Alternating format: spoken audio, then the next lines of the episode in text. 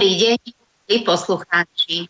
Zo štúdia Slobodný vysielač Banská Bystrica vám prajem krásny pondelkový deň. Vítajte pri počúvaní relácie Životný súlad s Vierou Varšovou. V dnešnej relácii sa budeme venovať téme myšlienky ako liek. A dnešným našim hostom je terapeutka a mentorka, ktorá pomáha ľuďom zbaviť sa strachov a úzkosti. Pri mikrofóne vítam Eli Pospíšilovú. Eli, vítaj. Ahoj Vierko a zdravím taky všechny posluchače. Asi ťa trošku slabšie počujeme. Mm-hmm. Já si uh-huh. takhle dám blíž ten mikrofon, výborně. lepší. Jo, super. Tak, výborně, výborně. Ale prv, Eli, než ti odovzdám slovo a prvnež sa začneme venovať tejto téme, Uh, pripomeniem poslucháčom, kde môžu posielať svoje otázky a podnety práve k tejto veľmi zaujímavej téme, myšlienkám. Uh, milí poslucháči, posielajte svoje podnety a otázky do, do štúdia na adresu studio ešte raz studio SK. Takže ja túto adresu ešte počas relácie zopakujem a verím tomu, že vás táto téma natchne a že budú aj nejaké tie otázky a podnety. E, v relácii Životný súlad sa venujeme hlavne oblastiam zo života a témam, ktoré sa ktoré vás môžu inšpirovať a môžu vám pomôcť získať akýsi iný pohľad na danú problematiku, alebo vás môžu dostať do akejsi rovnováhy, harmonie, do akéhosi súladu samého so sebou alebo aj s okolitým svetom. A z vašich reakcií sa dozvedám, že tieto témy vám dávajú hĺbší zmysel, posúvajú vás vpred a dávajú vám aj konkrétne návody a riešenia na rôzne situácie, v ktorých ste práve a neviete si s nimi poradiť a práve to je aj zámerom tejto relácie. Tí poslucháči, ktorí ma e, ešte nepoznajú alebo sú tu poprvýkrát, tak poviem, že okrem tejto relácie sa venujem vzťahovej numerológii a psychosomatike Pomáham ľuďom pomocou čísel odhaliť svoje talenty, svoje poslanie, pochopiť seba a svojho partnera a vďaka tomu potom harmonizovať svoje vzťahy alebo celkové svoje zdravie. A keďže náš charakter úzko súvisí s našim správaním, myslením a cítením, Práve tu je tá súvislosť s tým ochorením. Hej? Preto som vytvorila aj svoju originálnu metódu numeropsychosomatika, kde sa práve venujeme týmto témam prepojenie nášho charakteru s chorobou, ako súvisí naše správanie, naše myšlienky, naše pocity s tým, čo sa nám v živote v rámci toho zdravia deje.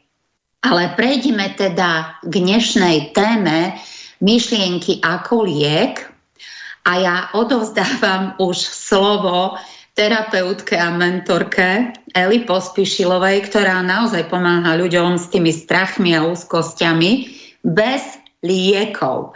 Eli, nech sa páči, odovzdávam ti slovo. Děkuju.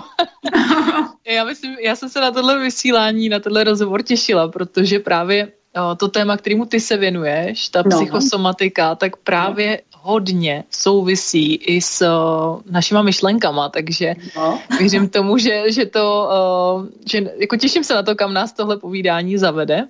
Mm-hmm. A no. no půjde, dopověz, dopověz.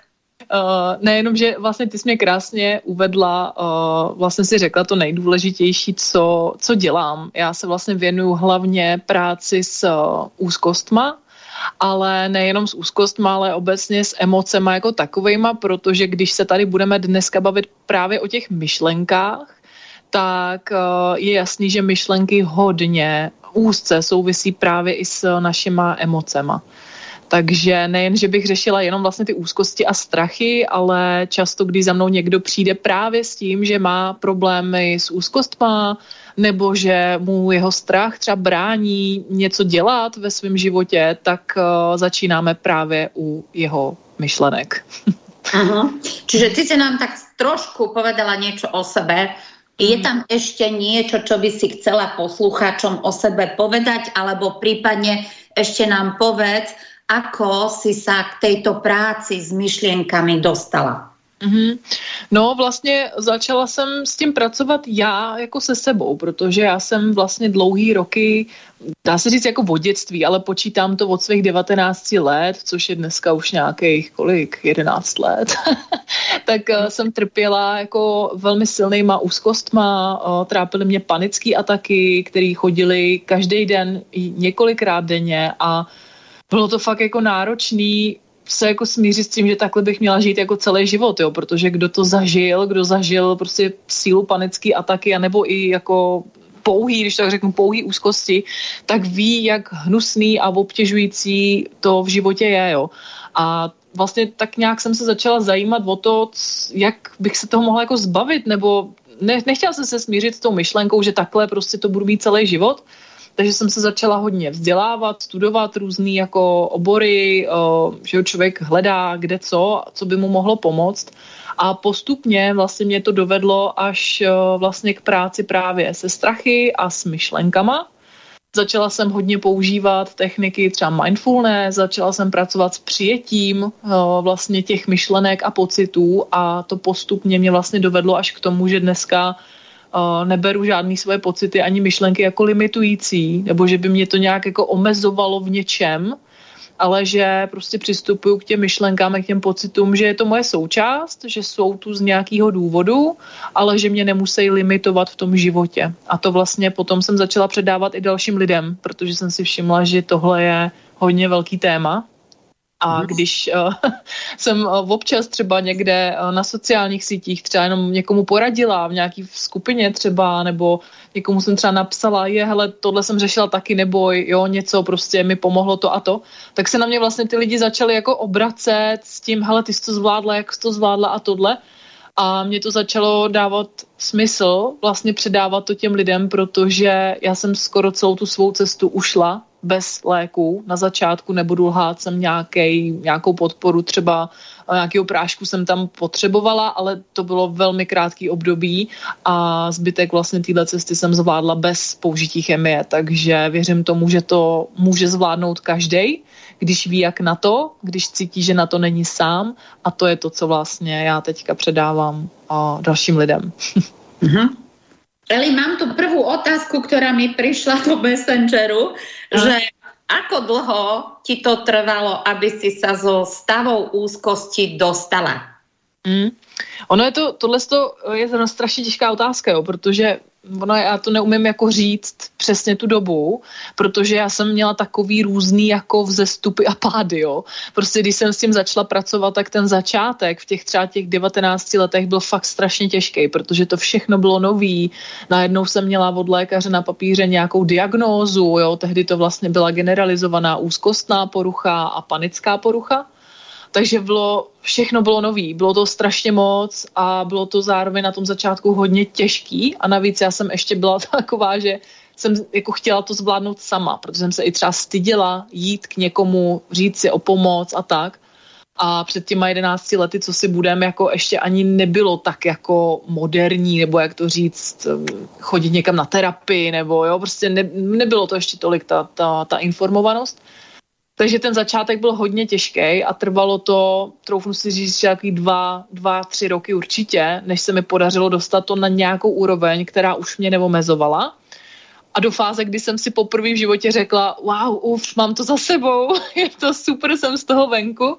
A to chvilku trvalo a pak přišel propad, který taky určitě spousta lidí zná, kdy prostě přišla nějaká náročná, nějaký náročný období v mém životě, který mě dostalo na první pohled tehdy jsem si myslela, že zpátky na začátek, ale pak později jsem pochopila, že on to tak úplně není, že by nás to vracelo na začátek. ale já jsem ten pocit v tu dobu měla, že jsem znova na začátku, že celá ta moje snaha, to celá ta cesta, že stála za prd, že to bylo k ničemu a že teď budu muset znova začínat. A znova jsem prostě nějakou tu cestu musela ujít, než zase jsem to dostala do nějaké fáze a takhle jsem upadla minimálně třikrát za svůj život, kdy to prostě šlo dolů. Ale teď naštěstí tím, že člověk se furt učí že jo, ze svých chyb a vlastně jako chápe, začíná chápat i ten život a to prožívání a sám sebe jako chápe jinak, učí se, tak vlastně teď posledních pár let, nevím třeba, si to je pět let, posledních třeba odhadem, je to prostě ve fázi, kdy už jsem přesně v tom, kdy to neberu jako propad, ale jenom jako fázi, která vím, že může přijít, ale zároveň vím, že netrvá věčně, takže z toho nepanikařím, nedělám si hlavu z toho, že Ježíš Maria už jsem zase na začátku, ale naopak už poslouchám to tělo a vlastně dokážu velmi rychle už i zjistit, co to způsobilo, ten nějaký propad. Jo? A když víte, co to způsobilo, tak nejjednodušší cesta je to napravit, že jo, prostě nejít sám proti sobě, ale dělat to, co vlastně potřebujete, co cítíte, že to tělo chce, co potřebuje a pak to zmizí, zmizí to samo. Během třeba pár dnů klidně nebo někdy i hodin, no. Takže mhm. ne, nemám přímo otázku, jak dlouho to trvalo, můžu říct, že to trvalo fakt těch 11 let, jako protože úzkost a strachy mám pořád, kdo je nemá, ale o, na, už se mi to podařilo dostat do takové fáze, kdy mě to nelimituje v životě a už mě to neurčuje ty hranice, co můžu a co už nemůžu. Aha. Super, ďakujeme za posluchačku. A ja možno fakt, ako si spomínala, že to telo dáva signály, tak e, tá duša dáva cez to telo signály, aby sme my pochopili, že niečo nie je v poriadku v našom živote alebo v tom, ako myslíme, ako konáme, ako sa cítime. A ako sa hovorí, hej, že všetko je v hlave, tak aj tie myšlienky sú v hlave. A Eli, povedz našim posluchačom, prosím ťa, ako môžu myšlienky ovplyvniť to fyzické a to duševné zdravie? Mm. No ono je to vlastně úplně jednoduchý, jo, protože my vlastně ten náš mozek, kde vlastně v hlavě sídlí mysl, že jo, mozek, tak náš mozek on neumí moc jako rozlišovat, když na něco pomyslíme, tak jestli už je to jako fakt, jestli je to, už se to jako děje, jo, anebo jestli je to jenom nějaký obraz v naší hlavě. To znamená, ono fakt stačí, když si jenom pomyslíte na něco, co vás třeba děsí, nebo z čeho jste nervózní, z čeho máte strach, a už ta pouhá myšlenka spustí vlastně chemický koktejl, říkejme tomu, ve vašem těle, který odpovídá potom nějaký emoci že jo, a tomu, jak vy se celkově cítíte. Proto vlastně stačí fakt jenom ta pouhá myšlenka proto, abyste se cítili buď dobře, anebo špatně. Tudíž a vy, když vlastně s těma myšlenkama neumíme, nebo my obecně, když s těma myšlenkama neumíme pracovat, a vlastně necháme se jima vláčet, naskakujeme jim vlastně jako uh, na špek, nebo já tomu říkám chytit se na háček těch myšlenek, tak mm-hmm. vlastně můžeme být fakt jak rybička prostě na tom háčku ve vodě chycený a je strašně těžký se odháčkovat. A samozřejmě, že pokud jste chycený na háček špatných nebo negativních, nepříjemných, děsivých, říkejme tomu, jak chcete, jo, eh, myšlenek, takovejhlech prostě, no tak uh, tyhle ty myšlenky nemůže doprovázet dobrý pocit, protože prostě v tom těle se míchá chemický koktejl, který odpovídá vlastně té myšlence. Jo, takže když budete myslet na něco, z čeho máte strach, tak se na, namíchá prostě spoustu jako stresových hormonů, že jo, to budeš třeba víc i vědět, ty, co se v tom těle jako děje. Ano, probíhají biochemické reakcie v tom těle, ano. Jo, jo, jo, a ty pak odpovídají tomu pocitu, že jo, takže prostě uh-huh. nepřijde ze strachu já nevím, jít ven, nepřijde prostě příjemný pocit, jak je venku krásný počasí, že jo, to jako mhm. nejde. Jo? Mhm. A naopak, když vlastně umíme s těma myšlenkama pracovat, umíme si se odháčkovat od nich, a, umíme třeba i nahradit nějakou lepší, příjemnější, užitečnější myšlenkou, tak zase v tom těle se chým, míchá nový chemický koktejl, který může za dobrý pocit. Jo? Takže takhle vlastně my svýma myšlenkama ovlivňujeme to dění v tom těle, ten náš fyzický pocit a i to vlastně duševní zdraví, to, jak se cítíme. Že? Uh-huh. Áno, je všeobecne známe aj v rámci psychosomatiky, že každá myšlienka je akási energia alebo má nejakú tú frekvenciu a vibráciu, ktorá má určitú kvalitu, či je to pozitívna alebo negatívna. A vlastne táto energia, tá vibrácia sa vie až smotniť a preto sa to prejavuje na tom uh, fyzickom tele.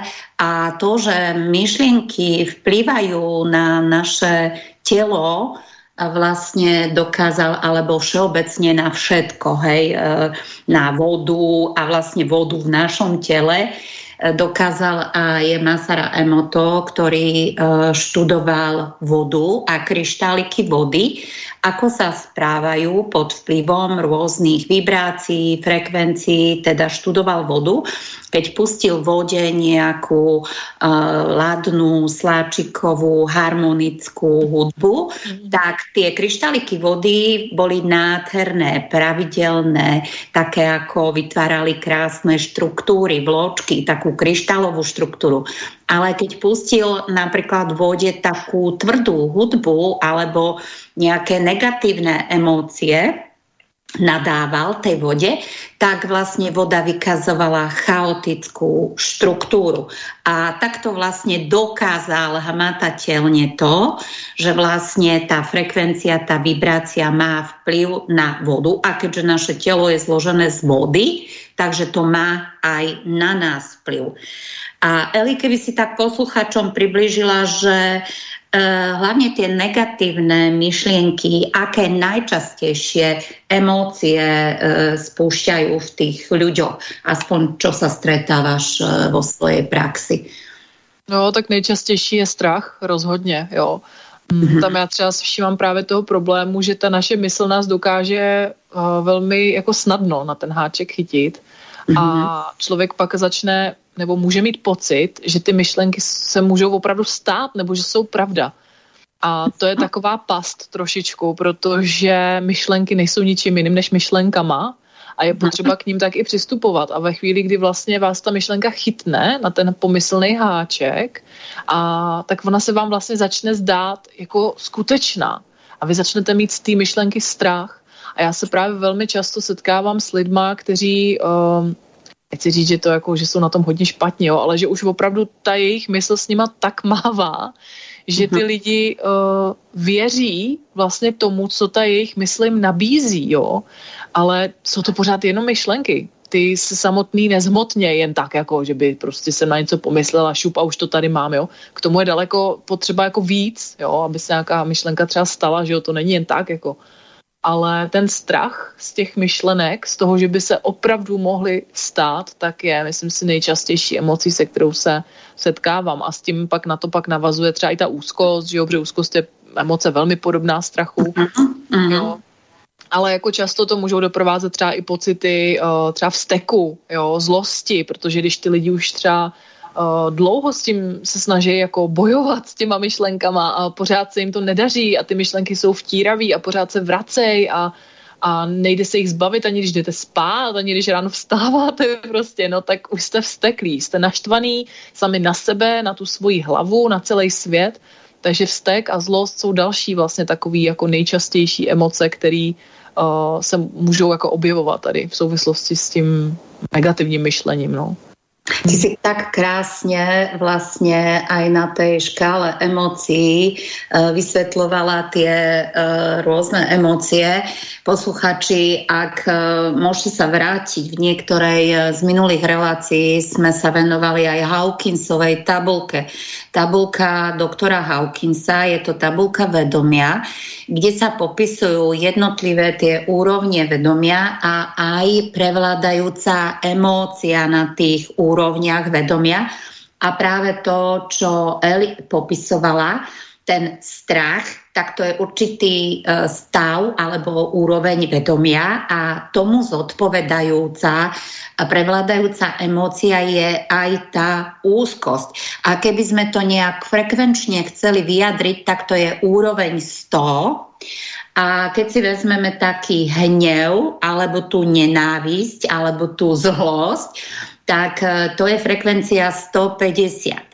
A je známe, že do 200 po úroveň tej odvahy alebo takej ochoty urobiť niečo ináč, ak sa človek dlhodobo zdržuje alebo jeho chronické emócie sú na nižšej frekvencii ako 200, tak nie je možné, aby mal zdravý, šťastný, spokojný, harmonický, e, úspešný a dariaci sa život. Takže práve preto je dobré vedieť o týchto úrovniach, aby človek mohol postupovať čo k najvyššej úrovni, práve k tomu prijatiu, ako Eli hovorila, že dlho bojovala s tým alebo pracovala, že potrebovala prijať tú myšlienku. A to už je úroveň 350 a to už stúpame vyššie a vyššie. Takže len takto som chcela na Margo doplniť mm-hmm. poslucháčom. A Eli, ko existujú nejaké konkrétne zdravotné dopady spojené s pretrvávajúcou negativitou alebo s negatívnymi myšlienkami? Jo, určitě, no tak ono to zase souvisí s tím, o, jak jsem už říkala, že vlastně, o, jak se mícháme ten chemický koktejl v tom no. těle, tak to tělo naše je dokonalý, že jo, to prostě, jo, prostě umí si poradit s jakoukoliv emocí, nic není jako zbytečný v tom těle, jo, prostě je to úžasný fungující stroj, ale není vstavěný na to, aby byl neustále právě tady v těch jako jenom negativních emocích, v těch negativních vibracích, neustále v napětí a ve stresu. Na to prostě nejsme stavěni, jo. My to mhm. samozřejmě to tělo si s tím dokáže poradit, jo. Není to jako, že Ježíš Maria, teď mám stresovější období a hned budu umírat, jo. To prostě tak není, ale ale uh, to tělo, pokud je prostě dlouhodobě ve stresu, uh, v úzkosti nebo v těle z těch jako mm, špatných emocích, mm-hmm. tak zpočátku vlastně se to projevuje jenom, nějak, jenom nějakou právě tou somatizací, že jo? Ty prostě, když máš strach, máš úzkost, máš něco takovýhleho zlost, tak se to projeví ta emoce uh, na tvém těle, že jo, prostě začne ti třeba bušit srdce, začne se spotit, mm-hmm. Jo, prostě tře, třeseš se, motá se ti hlava, to jsou takový jako příznaky jenom nějakého zrovna momentálního napětí třeba, jo, což je v pohodě, s tím si to tělo dokáže poradit, ale čím vlastně díl my v tomhle zůstáváme, čím častěji a dlouhodobě se takhle cítíme, tak to tělo se jako strašně rychle opotřebovává. Ono jak na to není stavěný a furt vlastně dře, furt maká, furt musí odbourávat nějaký stresový hormony, furt prostě něco jako musí dělat a nedáme mu ten oddych, tak uh, se velmi rychle jako unaví, rychleji stárne, prostě opotřebovává se a z toho prvotního nějakého jako symptomu, jo, třeba nevím, že vás pobolívá žaludek vždycky, nebo uh-huh. vidíte, máte prostě hnačku, že jo, prostě honem musíte na malou, na velkou, kdykoliv jste prostě nervózní, tak to jsou jako dobrý nebo krátkodobý symptomy, který ale z dlouhodobého hlediska můžou se překlopit ve skutečný problém.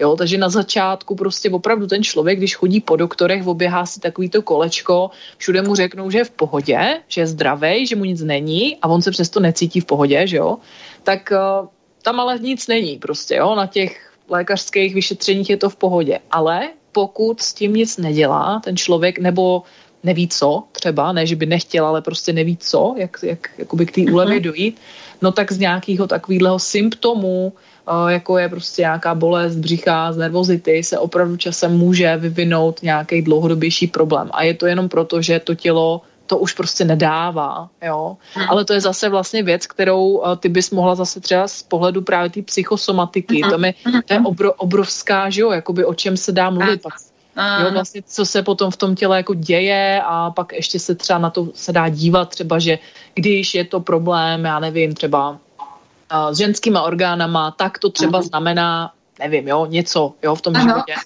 Jo. Vzťah buď so ženstvom, alebo ak sú to napríklad orgány ako vaječníky, maternica, tak môže tam byť vzťah uh, k ženstvu, že vlastne tá žena sa necíti dostatočne ocenená, uh, sama nevidí tú svoju hodnotu alebo dlhodobo sama um, vlastne dehonestuje alebo sa prispôsobuje a môže to vzniknúť až také ochorenie, že nádorové ochorenie alebo potom, keď sú to prsníky, tak to môže byť aj vzťah ako matka a dieťa, ale takže ja a moja dcera, alebo ja a moja matka, hej, v rámci tej línii, keď sa to vzťahuje k nejakému konkrétnemu orgánu.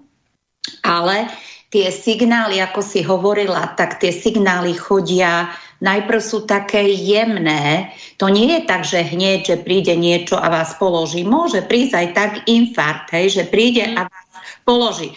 Ale vždy, vždy, keď sa vrátime naspäť v čase, tak zistíme, že tie jemné signály chodili, len vlastne človek v tom uh, napätí, v tom strese, v tom uponáhlanom životnom štýle ani to nepostrehne ten jemnúčky signál. A to môže byť napríklad len také, že mm, zrazu ma začalo bolieť brucho z niečoho, hej, alebo mm, zrazu som dostala nejakú chrypku alebo niečo, ale prešlo to, hej, alebo aj napriek tomu som išla do práce a tak ďalej. A toto sú také, že mám nepríjemný pocit, že neviem, čo mi je, ale necítim sa dobre. To sú také jemnúčké signály, ktoré väčšinou prehliadneme. Mm. A všimneme si to až vtedy, keď už je to nejaká úzkosť, keď už príde na nás, alebo nejaký mm. ten strach, že už ten nás limituje natoľko, že musíme tomu venovať pozornosť. Hej? No, takže, no, takže asi takto. No a Eli, Eh, keby si tak posluchačom približila, či sú nejaké tie preventívne opatrenia, alebo čo by si im doporučila, nejaké cvičenia, ktoré môžu uh, predchádzať vzniku negatívnych myšlienok, alebo čo radíš, povedz. Mm, já úplně uh, právě si jako, nebo takhle, můj názor je, že nejde vlastně jako před dejít, jo, úplně, vlastně těm negativním myšlenkám, což ale je právě ten kámen úrazu, protože ta společnost uh, nás tomu tak trošku pořád nabádá, jo, i vlastně výchova, že cokoliv je špatný nebo nepříjemný, tak uh, je potřeba se toho zbavit. Jo, mhm. a často to vidím právě u lidí, že jakmile vlastně cítí uh, nebo mají třeba nějaký nepříjemné myšlenky, mají něco, co je fakt jako děsí nebo omezuje v tom jejich životě, tak mají tendenci se toho zbavit. A vlastně vynakládají ten tlak na to už to hlavně nemít ty myšlenky, protože když to mám, tak to znamená, že nejsem v pořádku, že je se mnou něco špatně, teď tohle je přece odporný, hnusný, já přece nechci mít tyhle myšlenky, jo, co to o mě vypovídá, když je mám, jo ale to je právě to, co je potřeba změnit, trošku ten svůj úhel pohledu na to, uh, že i ty negativní myšlenky má úplně každý, že to je naprosto normální a nevěřím tomu, že se dá nějak extra jako předcházet tomu, že ty myšlenky mít budu nebo nebudu. Jo. Prostě ta mysl, já říkám, dá se představit naše mysl, jako kdyby to byl stroj, stroj na slova a na nebo, nebo no, na slova a na obrazy a ten furt jede, imrvére, 24 hodin, 7 dní v týdnu celý život. Od chvíle, kdy jsme se narodili, naše mysl jede až do chvíle, kdy umřeme. Prostě ta mysl jede i v noci, furt, furt, furt. A nejde, není možný jako ovlivňovat, co ta mysl vyprodukuje za myšlenky. No, říká se, že snad denně je průměr třeba 70 tisíc myšlenek. Jo. A víc, Eli, ty. I, I víc, no jasně, ano. i víc, jo. Takže jako... Věrný, no přesně a jako, by, jako snažit se zachytit každou z těch tisíců myšlenek a ještě jako ovlivňovat, jestli bude pozitivní nebo negativní, to je nesmysl, to nejde. To je prostě spousta myšlenek, hlavně jako, že ani nezachytíme, že prostě proletí a vůbec jich nevšimneme, jo, prostě, takže že jako předejít negativním myšlenkám úplně nejde, ale to, co právě jde, je to uh, naučit se pozorovat tu myšlenku, nebo pozorovat tu svůj mysl, co se tam teda rojí, když cítím se nějak třeba blbě, tak co vlastně dělá ta moje mysl. A když si nějakých nepříjemných myšlenek všimnu a mám už nějakou konkrétní, která mě třeba obtěžuje, nebo mě děsí třeba, jo, nemůžu se jí zbavit, mám z ní strach, tak to, co můžete změnit, je ne ta myšlenka, ale váš postoj k té myšlence. Protože vy se vždycky můžete rozhodnout, jestli té myšlence chcete dál věnovat svoji pozornost, jestli je pro vás takzvaně užitečná, a nebo jestli je pro vás neužitečná, neposouvá vás, ne, neposouvá vás k životu, jaký chcete žít, k člověku, jakým chcete být a tudíž prostě jenom převedu pozornost na něco jiného, anebo tu myšlenku nahradím nějakou užitečnou myšlenkou. Jo, takže tohle je spíš ta prevence, naučit se jako jinak vztahovat k těm svým myšlenkám, jinak na ně reagovat, než jako snažit se jich zbavit, nebo je nemít, nebo myslet jenom pozitivně. To si myslím, že taková utopie trošku, to nejde asi moc. No. Uh-huh. A teda ty si spomínala, že vlastne keď e, kladieme ten odpor, že nepríjmame tie myšlienky, tak to je také niečo, ako keby sme dá, kládli nejaký tlak, odpor, hej, ten tlak kladieme, nechcem, nechcem, hej. Ale zase každý tlak uh, vyvíja protitlak, hej. To znamená, že tá myšlienka, tá emócia potom tlačí na to moje telo, hej a tak sa to potom somatizuje. No a uhol pohľadu, to je základ, ako si hovorila naozaj, lebo aj psychosomatika hovorí o tom, že treba zmeniť postoj a e, vnímať tú chorobu, sa pozerať na ňu z iného uhlu pohľadu a zmeniť tu post, ten postoj k celkovej situácii, pretože ako si spomínala, že my sa rozhodujeme, hej, že aké myšlienky alebo čo. Keďže sme slobodné duše, dostali sme slobodnú vôľu, naozaj je to v našich rukách a v našich e, osudoch a životoch, čo budeme v tom živote uh, žiť, čomu budeme venovať pozornosť a energiu. A teda, Eli, mám tu otázku pre teba. Teda je reálne myslieť iba pozitívne, pretože stále nám hovoria, myslíte pozitívne, myslíte pozitívne. Jo, jo, no, právě říkám, je to takový to, co jako rezonuje pořád ještě tou společností, když taky mám pocit, že v poslední době se to zlepšuje, že už narážím na jakoby různý názory, směry, eh, kdy vlastně už se to trošku dostává do povědomí, že vlastně jenom jako věta myslete pozitivně, jako je vlastně trošku přitažená za vlasy, ale ono hodně asi záleží na tom, co si člověk představuje pod tím myslet pozitivně, jo, protože třeba já za tímhle pojmem nemám představu toho, že všechny moje myšlenky jsou jenom hezký, jo. Aha. Takže na tom asi bude hodně záležet. Já třeba pod pojmem pozitivní myšlení si spíš představuju to, že myslím úplně normálně, mám jak hezký, tak hnusný myšlenky, ale když přiletí nějaká hnusná myšlenka, která mě fakt obtěžuje a otravuje, tak právě si s ní umím naložit tak, aby mě neobtěžovala. A umím ji buď otočit, nebo prostě, když je to něco jo, blbýho, tak se snažím třeba na tom najít něco hezkého i tak, něco malého, nebo si prostě od ní vytvořit nějaký odstup, aby mě ta myšlenka neovlivňovala, aby mě uh, nenutila něco dělat nebo nedělat, pokud to dělat nechci, jo, tak tohle já považuji za pozitivní myšlení, ale pokud zatím má někdo představu právě toho, uh, že musím myslet pozitivně, rovná se, musím mít jenom hezký myšlenky, tak to možný není. Jo? A je to přesně z toho důvodu, jak jsem říkala před chvílí, že naše mysl je prostě živý organismus, je to takový stroj na obrazy a na slova a furt něco produkuje. A hlavně vlastně hlavní funkcí té naší mysli je nás nějakým způsobem jako ochránit. Jo? V mozku máme že obraný systém, výstražný systém, který a mozek jako cílem našeho mozku je jenom přežití, že jo, tam jako není jeho hlavním cílem jako mít krásný, bohatý život. To chceme my jako jo, takovým tím uh, jako jiným vnímáním, ale jako primárně to, jak jsme stvořeni, tak eh, máme ty reflexy a všechno prostě udělané na přežití. Tudíž i ty myšlenky vlastně je daleko snažší si všímat těch negativních nebo všímat si těch nepříjemných věcí ve svém okolí, protože tak to prostě máme přirozeně všichni nastavený. Ale to ještě neznamená, že tu je jenom to negativní, jo? že prostě jenom musím uh, všechno, co prostě v mém okolí špatně nebo se mi nelíbí nebo se cítím blbě, nebo mám blbý myšlenky, takže jenom tomu musím věnovat tu pozornost. Nemusím. Jo? Je to vlastně o tom, o, tý, o takové jakýsi pružnosti toho myšlení a o tom, že když to umím vychytat, umím si všímat, všímat vlastně, o čem ta moje hlava přemýšlí, tak ve chvíli, kdy si umím těch myšlenek všimnout, tak je můžu začít i měnit, nebo můžu s nima prostě něco udělat, aby mě neomezovali třeba v tom životě. Uh-huh. Teraz ma napadlo v tej súvislosti, že ak sa hovorí, že musíš myslieť pozitívne. Myslí pozitívne, hej, keď ti niekto takéto povie, ja keď som bola nejako negatívne nastavená, alebo som bola v tej vibrácii nižších frekvencií, mm. tak keď mi niečo takéto človek povie, tak mňa to len rozčulilo, pretože ja som vôbec netušila, čo to je, ako to je, že myslí pozitívne, hej, keď si vybračne nízko. Vlastně. Tak uh, vlastně najviac pom- pomáha. Ještě tě to vlastně dostane dolů víc, viď? Tak, presne tak, presne tak.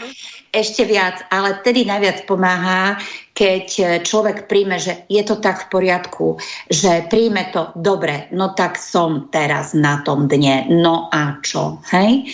To je presne to, čo si ty povedala, že príjmeš aj tú negatívnu myšlienku a teraz uh, ideš sa zaoberať tým, ako to môžeš robiť ináč. Hej? Jo, jo, jo. Uh, ještě, třeba důle, no. ještě doplním. Teď si vlastně řekla, mě k tomu napadla na důležitá věc, jo, protože no. tady se bavíme o přijetí no. a já jakoby si všímám, že když mluvím o přijetí, vlastně mluvím jako no prostě ke své komunitě, třeba k lidem a snažím se vlastně jako je tohle naučit nebo otočit k tomu tu jejich mysl, tak často mi ty lidi pak chodí s tím, že oni jako čekají, že když něco přijmu, tak přijde ta úleva. Mm-hmm. Ale ono to tak přece není. To, že prostě ty se cítíš třeba na prd, jo, že máš fakt blbý období nebo blbej den, nebo prostě něco se ti fakt stalo, že je to, nebo se ti nedaří třeba v životě zrovna, jo, uh-huh, tak uh-huh. Uh, samozřejmě, že jako první většinou ta reakce je ta, od, ta odporu, jo, ta reakce toho odporu, já to nechci, proč se mi to nedaří, uh, je, co můžu teda udělat, jo, člověk má tu tendenci toho boje, což je normální, ale když jako si všimneš toho, že to vlastně nefunguje, že tohle ti ještě jako přidělává horší pocity a více v tom začínáš točit, tak fakt je dobrý si, uh, a to není přijetí, není jako úkon, technika, jo, to je vlastně proces. Přijetí je proces, to je vlastně souhrn nějakých věcí, kroků, kterýma dojdeš k tomu přijetí, jo, to je prostě jako proces. Ale když to přijmeš, když přijmeš tu situaci tak, jak je, když se ti to podaří a řekneš si přesně to, jak jsi říkala, no a co, no, tak prostě dobrý, no, tak cítím se teď napřed, nedaří se mi, no, ale tak můžu teda něco udělat pro sebe, tak tím samotným přijetím ne, nemusí přijít, může, ale spíš nepřijde jako úleva. Ten Aha. pocit blbej, jako že jsem furt na tu situaci naštvaná, tam může být pořád. Jo, Aha. ale jde o to, že my vlastně tím, když to přijmeme, tak se jako kdyby otevře taková nová jako kdyby nový dveře. Jo, je to prostě jako kdybyste byli zavřený prostě v místnosti, byla tam tma a vy jste furt kroužili dokola v tom, co vám není dobře a najednou, když vlastně přijmete to, že to tak je, že teď se teda točím, točím v nějakém bludném kruhu a že je mi blbě a že tady je ta situace taková, jaká je, tak jako kdybyste povotevřeli dveře, kterýma vlastně do té vaší místnosti začne prosvítat nějaký světlo a vy skrze to přijetí vlastně můžete se jednak jako částečně sklidnit, ale zároveň vidět právě ty cesty. Zatímco když zůstanete v tom odporu, v tom boji a řešení, jenom prostě jak se toho zbavit nebo jak tu situaci, tak vlastně furt jste v té tmě a furt se točíte jenom po té místnosti, ale je to takový prostě vyčerpávající boj, ale často bez výsledku. Takže to přijetí není jako úkon, že by to bylo jako udělám techniku a už to přijmu. Je to spíš jako proces, který mu tam jako dojdete, který mhm. zároveň nemusí přivnést okamžitou úlevu, ale spíš vám otevře ty dvířka, kterými dokážete vidět ty nové cesty, ty nové kroky, který člověk může udělat pro zlepšení té situace. No. Uh-huh. Áno, milí posluchači, ak náhodou už ste v takomto nejakom štádiu, že si uvedomujete, že to nie je tak dobre, že by ste to chceli zmeniť, tak už ste nastúpili na, na ten proces premeny a vývoja. Teda majte len súcit so sebou a trochu trpezlivosti. Všetko to pôjde pomaly, krok po kroku. Nemôžete chcieť hneď zázraky, lebo aj s tým sa stretávam, že ale ja to chcem teraz hneď. No tak hovorím, tak bohužiaľ je to proces a nie všetky veci sa dajú, niektoré sa dajú, hej, odstraníš nejaký uh, blok alebo odstraníš mhm. nejaký vzorec a, a všetko sa zmení, hej. Ale niektoré veci nejdú tak, hej. A mne sa veľmi páčilo, keď predtým mi uh, boli také situácie, že keď Lacovi sa niečo stalo zlé, tak on hneď prepol a začal sa tešiť na to dobre. A ja som nechápala, hovorím, ako sa môžeš tešiť, keď sa ti toto a toto zlé stalo. Vieš, ale aha, aha. vieš, ja sa teším na to dobre, čo príde.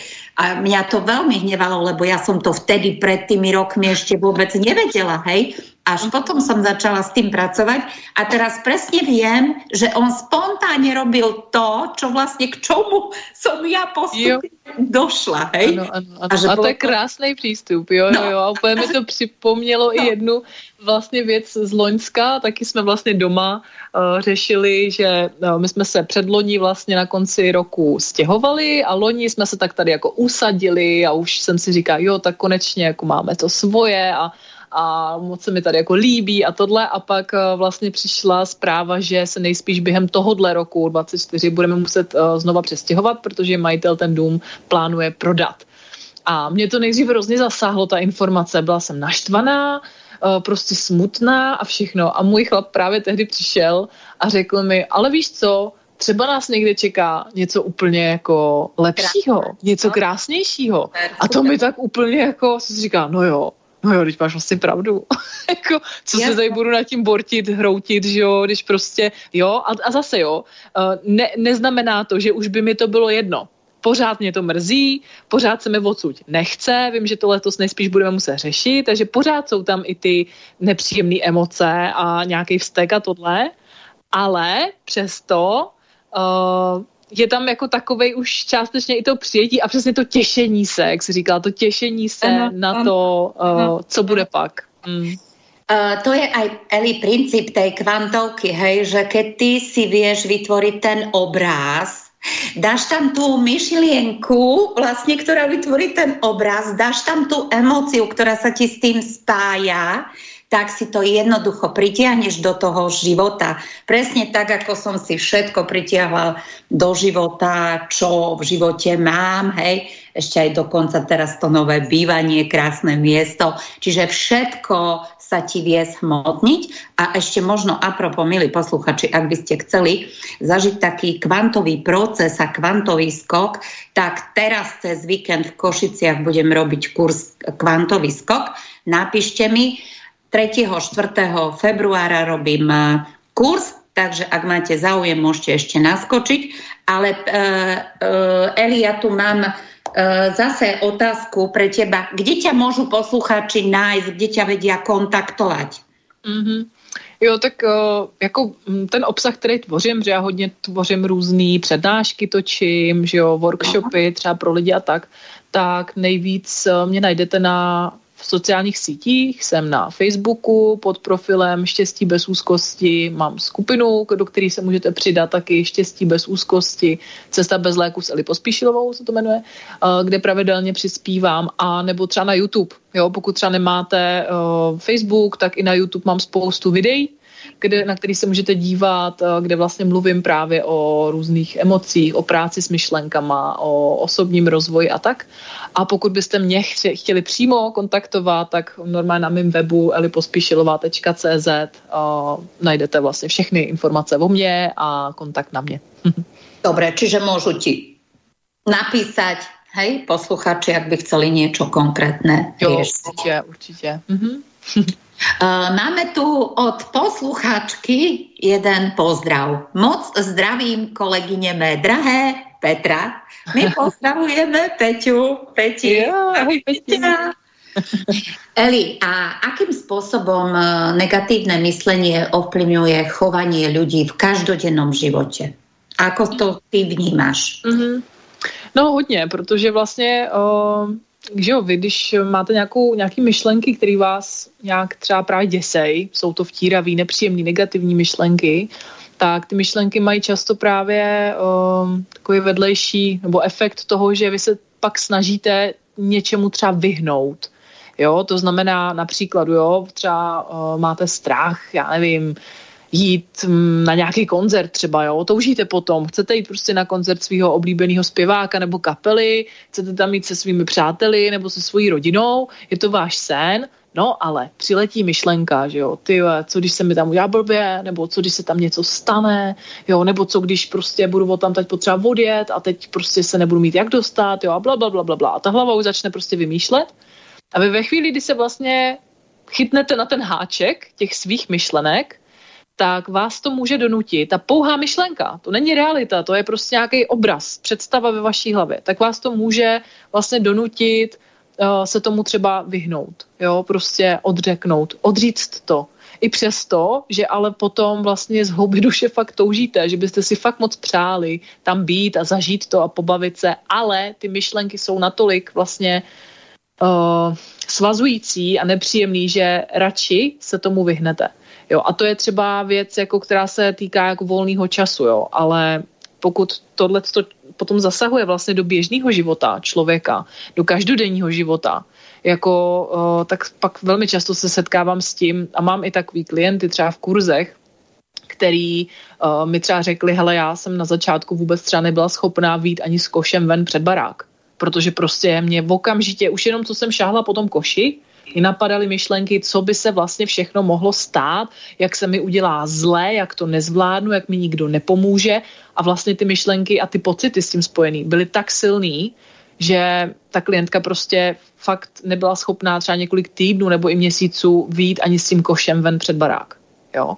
A mhm. bylo to jenom, ne, že by tam skutečně číhalo nějaký nebezpečí, že jo, to tam není, jo, ale ta myšlenka se zdá být tak nepříjemná, tak skutečná, že vám to vlastně zamezí třeba něco dělat. A nebo naopak eh, vás může přinutit, vaše myšlenky vás můžou přinutit něco dělat. Jo? A tady to je zase krásný uh, ukázkový příklad třeba na, uh, jak vznikají třeba závislosti. Jo?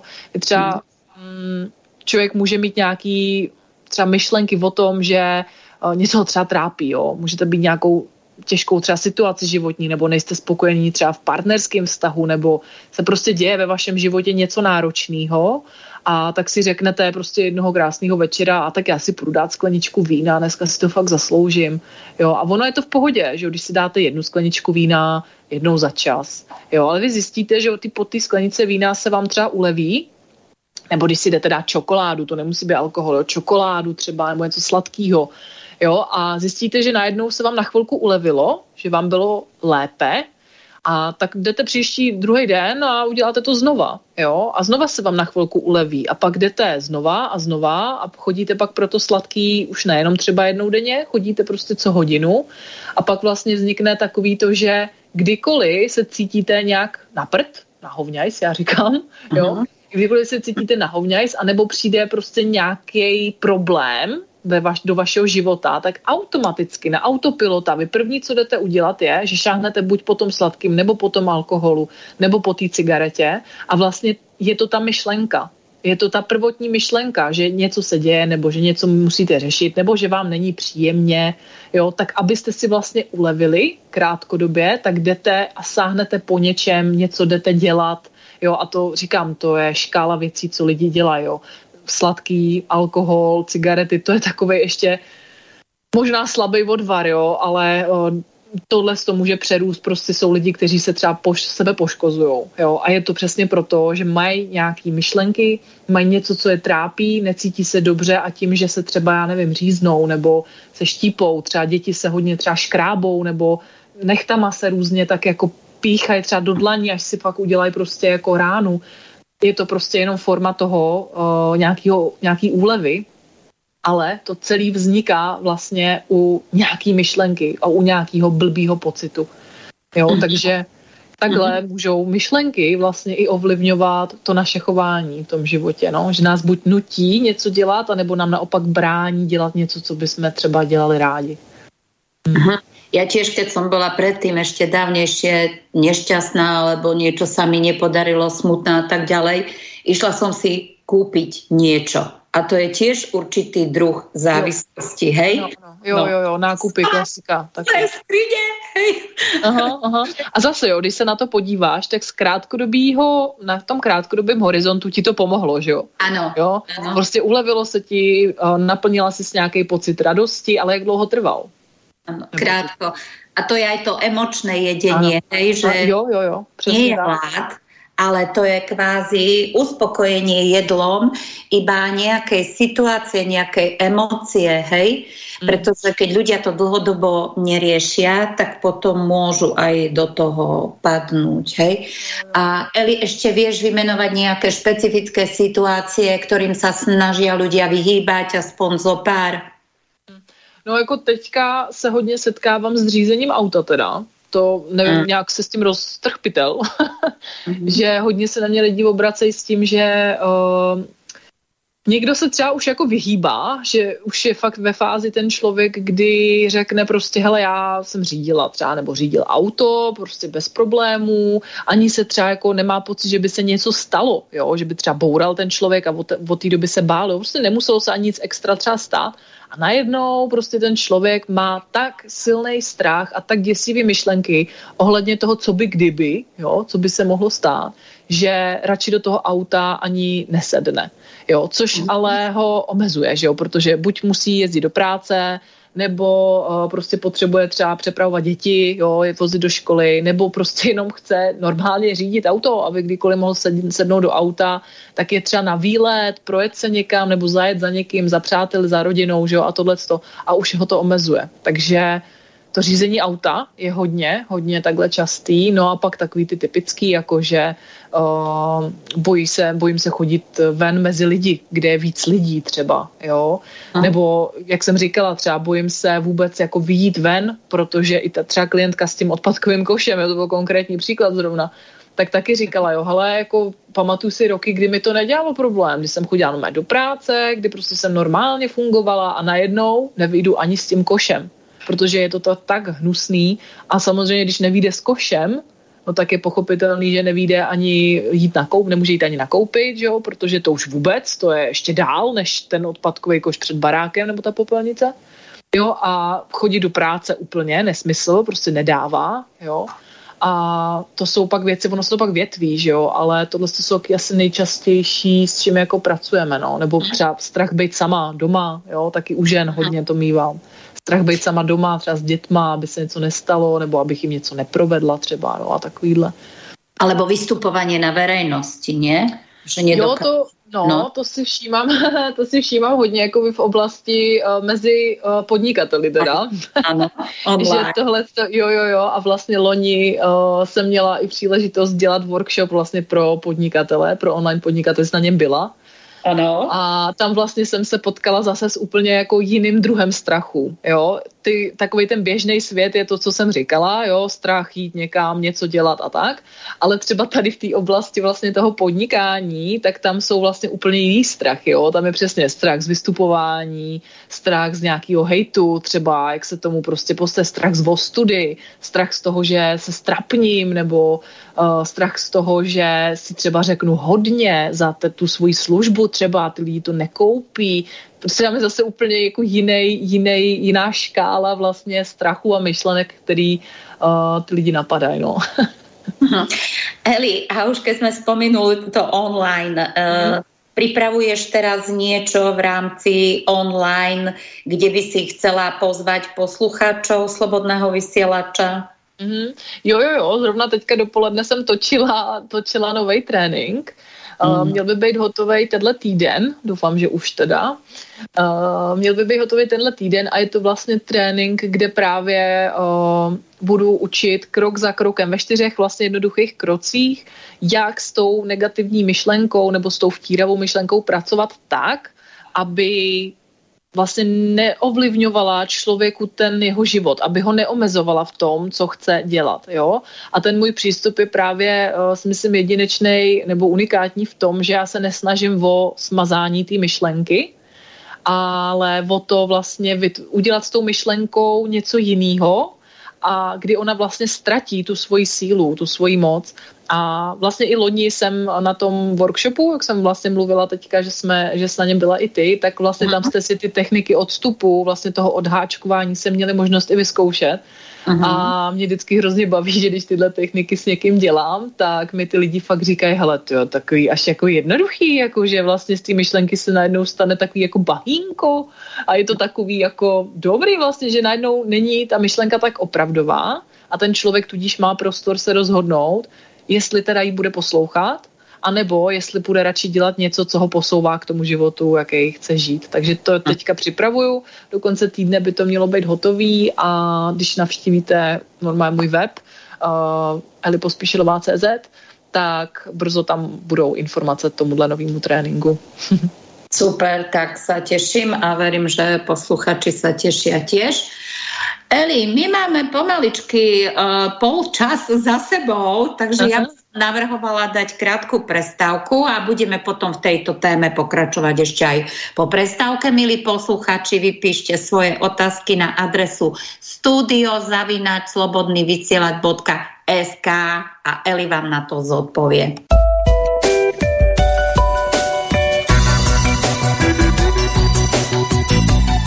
Počúvate slobodný vysielač.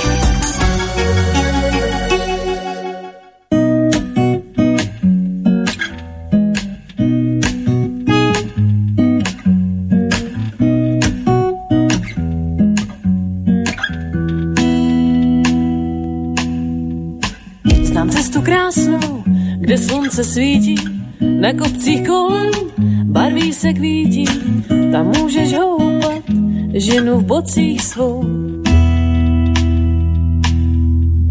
S radostí ze dne, každý, co přijde, ve větru vodě mé štěstí žije, tam můžeš houpat mě ženu v bocích svou. Zvu tě na místo,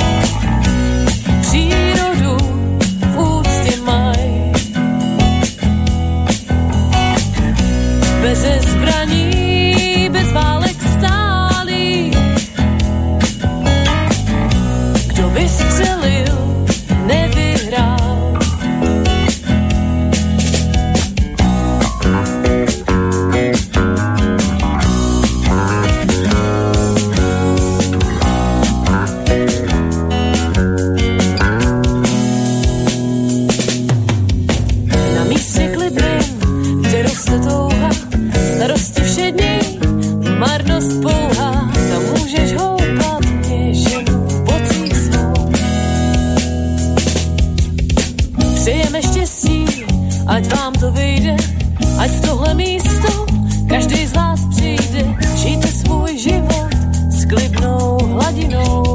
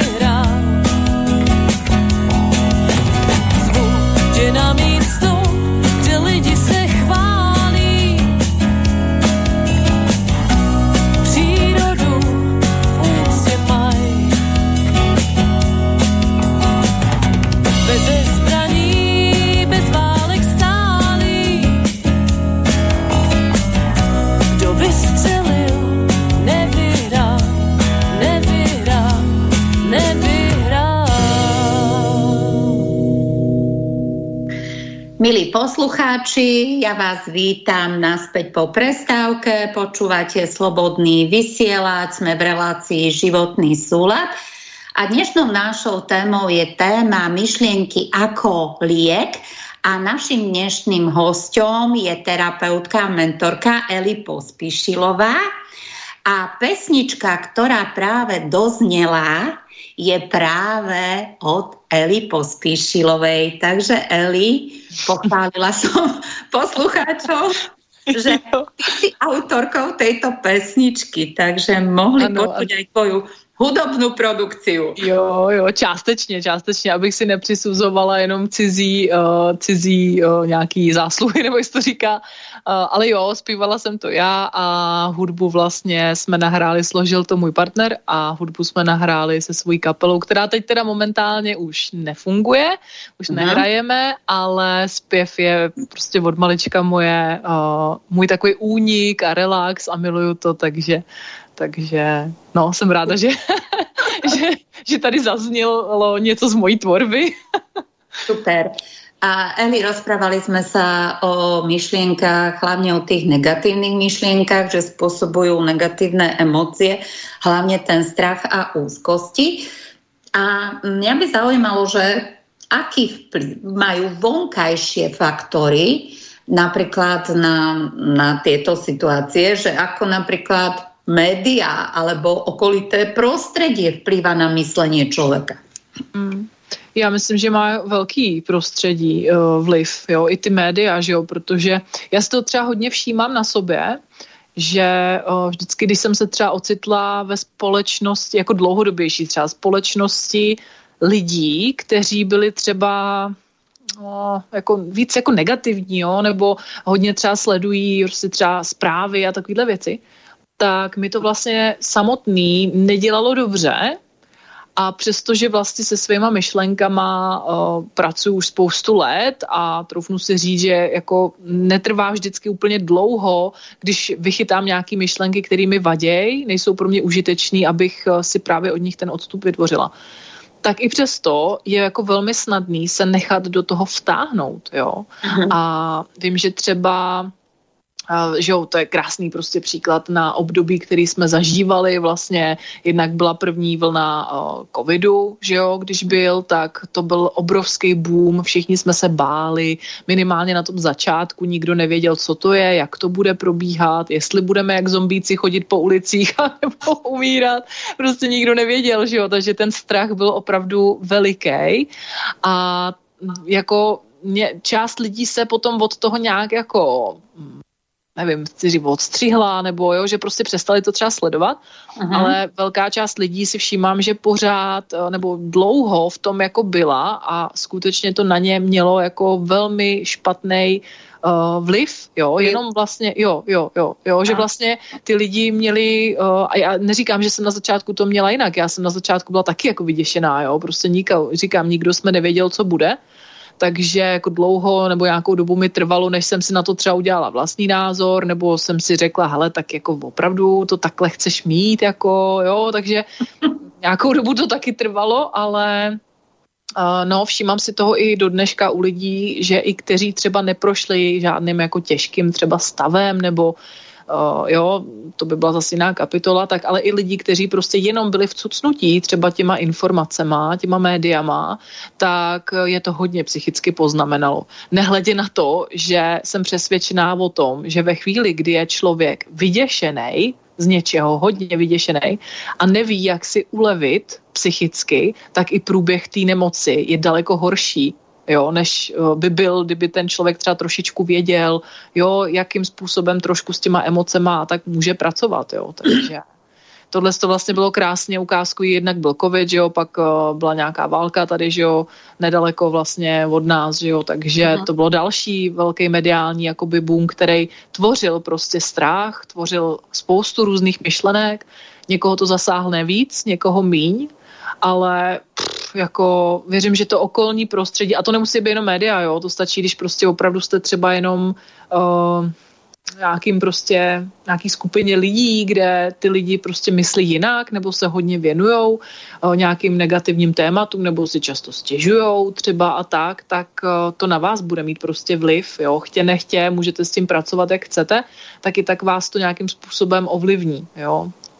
No, kr- typický je třeba pracovní prostředí, že jo? Když prostě budete na pracovišti, kde uh, bude s váma kolektiv lidí, kteří furt jenom na všechno pindají a jsou negativní a nic prostě si neumí jako užít, udělat si srandu, radost, no tak jak se tam asi budete cítit, jo? A můžete být sebe pozitivní člověk, můžete mít skvělý mindset, můžete krásně pracovat se svýma emocema, myšlenkama, ale stejně se neubráníte tomu, že ten vliv to na vás mít bude, to prostředí. No, takže. Určitě ano a je známe a jsou na to dôkazy, že minuta smiechu hm. dokáže posilniť imunitný systém na 24 hodín, mm. teda tie negatívne emócie majú vplyv ešte aj na imunitu aj organizmu.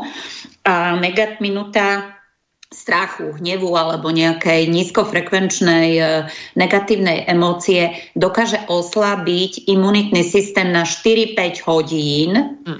Milí posluchači, a to je úplne e, dostačujúci čas na to, aby sa pridružili nejaké baktérie, vírusy, čokoľvek iné. Hej, aj keď to nemáte, pod vplyvom tej nízkej vibračnej frekvencie e, emócie, čiže negatívnej emócie, môžete niečo uh, nachytať. Hej? Takže pre... pak platí vlastně ano. myšlenka jako lék, protože... Ano, ano. a jsme tu. A jsme jo, tu. jo, a jsme tam, protože vlastně ty ve chvíli, kdy se ti to podaří, kdy se ti podaří tu nějakou myšlenku nebo myšlenky otočit nebo nahradit jo, nějakýma prostě užitečnějšíma, prospěšnýma myšlenkama, pozitivníma myšlenkama, tak uh, už měníš ten koktejl chemický v tom těle a tudíž uh, to má přímý vliv i na tvoje zdraví, na tvoji imunitu, na všechno. A já třeba na tohle to mám v jednom svém kurzu jednoduché cvičení, pojmenovala jsem ho oblbni svůj mozek smíchem, jo, a vlastně na tom není vůbec nic složitýho, jo, prostě jde jenom o to, že uh, i když změníme fyziologii svého těla, to znamená držení těla, nebo se třeba právě pouze usmějeme, Jo, i když to nejde, i když třeba vy nemáte chuť se smát, říkáte si, a čemu se mám jako smát, teď můj den nebo život, nebo já nevím, je prostě úplně na hovně, jo, jako čemu se jako usmívat, mně se nechce smát tak i přesto, když to zkusíte, a opravdu ten, ty koutky zvednete na, na počátku i přes ten nějaký, že to nejde, přes ten odpor třeba, tak stačí, a zase je to prokázáno, že stačí 30 vteřin mít ten uh, úsměv zvednutý a začnete se jinak cítit. Zase, neříkám, že je to všelek, že najednou prostě z deprese jste úplně happy jak grepy, to úplně asi ne, ale udělá to rozdíl. A fakt to, co eh, vlastně učím v tom kurzu, tak ty lidi mi na to dávají zpětnou vazbu, a říkají, že jsou fakt překvapení z toho, jak málo vlastně stačí a že opravdu i ten úsměv jim pomůže se uvolnit, cítit se líp. A dobrý tip je třeba, pokud vám to skutečně nejde, ten úsměv udržet, tak je dobrý třeba dát si uh, mezi zuby, dát si třeba tušku, jo, takhle jakoby na, na, napříč, nebo jak to říct, jo, ne jakoby tím koncem, ale napříč, zakousnou se do té tušky, protože ono vás to vlastně tu pusu, jo, vám to tu grimasu dá automaticky, jaký budete držet mezi zuby, tak do toho úsměvu. A funguje to, protože vlastně zase ten mozek trošku oblbnete, kde on v tu chvíli vlastně jako kdyby, a to řeknu jako zjednodušeně, ale jako kdyby znejistí a řekne si, hele, ty ono možná je tady, tady jako něco k smíchu, aha, tak možná, aha, tak možná bychom teda měli jako změnit teda i ten chemický koktejl. A vlastně tím, že vy změníte fyziologii postavení svého těla, nebo ty pusy, tak se právě začne měnit i ten chemický koktejl ve vašem těle a vy se začnete cítit lépe. Jo, a to už má pak samozřejmě vliv, jak jsem říkala, na to zdraví, na tu imunitu a na spoustu, spoustu dalších věcí. No, tak, tak uh, ja som usmievame, lebo ako si hovorila, že na, na silu kútiky a tú cerusku, ja som toto robila so ženami na mojich kurzoch ženských mm-hmm. a chytali sme si kútiky, najprv to bolo také, že si Kriste do a potom sme sa e, smiali na tom, že vlastne ako vyzeráme a čo robíme. Prakticky sme jo, sa smiali už sami na sebe, že aké grimasy sme robili a Toto naozaj na smiechu, ale Eli, mám tu otázku pre teba. Mm-hmm. Dobrý deň. Ako byť pozitívny, keď sa hovorí, že zlá bylina nevyhynie? Juraj. Aha. Uh, nevím, jestli tomu správně rozumím, zlá bylina no. nevyhnie. To je možná vaše nějaký slovenský... Uh, nějaký... No, zlá bylina nevyhynie, to znamená, že keď je niekto zlý, negatívny, stále tak zle nastavený, robí zlé iným a tak ďalej, že uh, ako byť pozitívny. Neviem teraz, že či Juraj je takto nastavený, alebo... Alebo niekto v jeho okolí. Oh, jeho okolí, aby chcel ho zmeniť. Neviem, Juraj, napíšte nám, že či, že či sám je takto nastavený, alebo či potřebuje pomoc s někým, hej? Já si myslím, že uh, pokud eh, by byl takhle um, Juraj nastavený, jako že by se cítil, že je opravdu tak negativní prostě, tak je potřeba začít fakt těma malejma krůčkama. Jo. Já mám i takový heslo, eh, který vlastně mám v rámci svého projektu Štěstí bez úzkosti a to je, že malé kroky svedou velké zázraky. Jo. Takže opravdu začít prostě malýma věcma, malýma krůčkama. Zná už to, že si uvědomíte, že si všimnete toho, že myslíte negativně nebo že jste zase protivný třeba, jo, nebo jo, prostě tak už to, že si to všimnete, je krásný první krůček k tomu to začít měnit. Kdybyste si toho nevšimli, tak není co měnit, že jo, protože prostě k té změně je potřeba to uvědomění si toho pocitu nebo té myšlenky. A ve chvíli, kdy vlastně si to uvědomíme, že prostě aha, zase jsem nějaká takováhle prostě mrzutá, protivná, zase mám hnusné myšlenky, tak to nejjednodušší, co můžete udělat, je jenom si říct prostě OK, tak jednu věc co můžu na tomhle najít dobrýho. A zpočátku to bude stejný jako s tím úsměvem, jo? ono to bude zpočátku náročný najít něco pozitivního, něco veselého, něco, co by mi mohlo udělat radost, jo. Ale čím častěji nad tím budete přemýšlet, tím líp vám to půjde. A začnete vidět maličkosti, jo, jakože, no, tak uh, sice prostě dnešní den úplně naprt, jo, cítím se zase prostě, jo, jsem negativní, jsem mrzutá, prostě něco, ale tak zrovna je třeba venku hezký počasí, no, tak sice jako z toho nejsem zase happy a grepy, ale prostě aspoň hezký počasí, třeba bych si mohla jít sednout chvilku na zahrádku, jo, a máme jednu věc. A ze začátku zase nemůže, nemusí to přinést jako hnedka úlevu, jakože wow, tyjo, no tak teď svítí to slunce, no tak hned je mi krásně na světě, ale je to přesně ten první malý krůček a když ty krůčky budete skládat k sobě jeden za druhým, tak uvidíte už za týden rozdíl na sobě. Za pár dní, ale za týden to pro, to vám garantuju. Prostě když každý den se budete zaměřovat na něco i dobrýho a hledat ty hezké radosti v každém dni, v každém okamžiku, tak za týden ucítíte rozdíl a za měsíc vás bude úplně jiný člověk. Jo? A když by to byla, když by to byla ta druhá, druhá varianta, to znamená, že by to byl člověk někdo ve vašem okolí, tak jako jasně nejjednodušší rada zní, no tak s ním nebuďte, že jo. Ale ono to vždycky uh, jako nejde, že jo, takového člověka odstříhnout. Ale uh, já zase jakoby věřím tomu, že se vzájemně od sebe lidi učíme. Jo, a že pokud vy si budete snažit udržet nějaký nastavení svoje, pozitivní třeba, tomu říkejme, tak to vaše okolí dřív nebo později na to buď začne naskakovat a začne se ten člověk měnit sám díky vám, protože prostě to tak je, že začne nasávat vás, anebo se může stát, že ten člověk prostě odejde z vašeho života, protože si nemáte vlastně co říct, co předat, tak třeba omezíte ty styky s tím člověkem nebo prostě úplně zmizí z vašeho života, jo? Ale je potřeba zaměřovat se ne na ty druhý, protože ty úplně nezměníme, ale vždycky začínat od sebe, na to, co můžu dělat já. Eli Juraj nám píše, že ja som na tom v pohode, bolo to myslené skôr tak, že chcete byť pozitívny a dlho žiť a predsa mi tá veta, že zlá bylina nevyhynie, hovorí, že dlhšie žijú skôr tí, čo sú negatívne nastavení. Aha, jo takhle. No.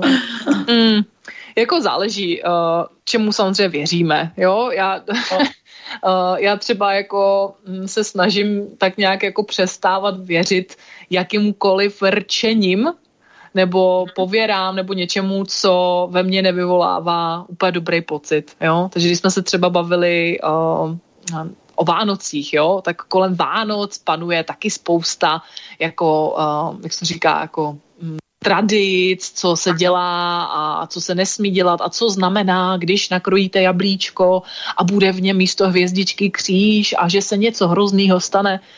Mm, cokoliv mě ve mně jako vzbuzuje nějaký takovýhle strach, tak já to odmítám a do svého života to vůbec jako nepřijímám jako fakt, jako součást, protože mě to nepodporuje je to pro mě neužitečný a jako jestli chci něco dělat, jestli chci nakrajovat na Vánoce jabko, tak to udělám prostě s radostí a když tam bude prostě něco hnusného, tak se maximálně naštvu, že to je zkažený jabko a půjdu si naříznout jiný, ale nebudu uh, jakoby v tom svém životě a v tom svým, uh, v té svým mysli podporovat nic, co by mě, co mě prostě neposouvá, co mě vlastně spíš jako schazuje nebo mi říká, že negativní člověk žije díl než pozitivní pozitivní. Je to jenom o tom, čemu věříme a na co zase tu pozornost svoji zaměřujeme. Uh, určite áno a možno ja len uh, taký odkaz pre Juraja, že Juraj práve možno ten negatívny človek a tá zlá bylina je možno pre nás tým trenažérom, ktorý nás trénuje a cvičí v niektorých situáciách, ktoré vlastne máme zažiť, máme sa posunúť. A vlastne, ako sa hovorí, že niekedy je to dohoda medzi dušami a vlastne ten človek sem prišiel prakticky na to, aby mne alebo neviem, okoliu pomohol rásť, pomohol k tej transformácii alebo k posunu a k uvedomeniu niektorých situácií. A ako sa hovorí, že tá zlá bylina aj to negatívne, ten chlad, ktorý ten človek má, sa dá rozpustiť tým teplom a to je tá láska.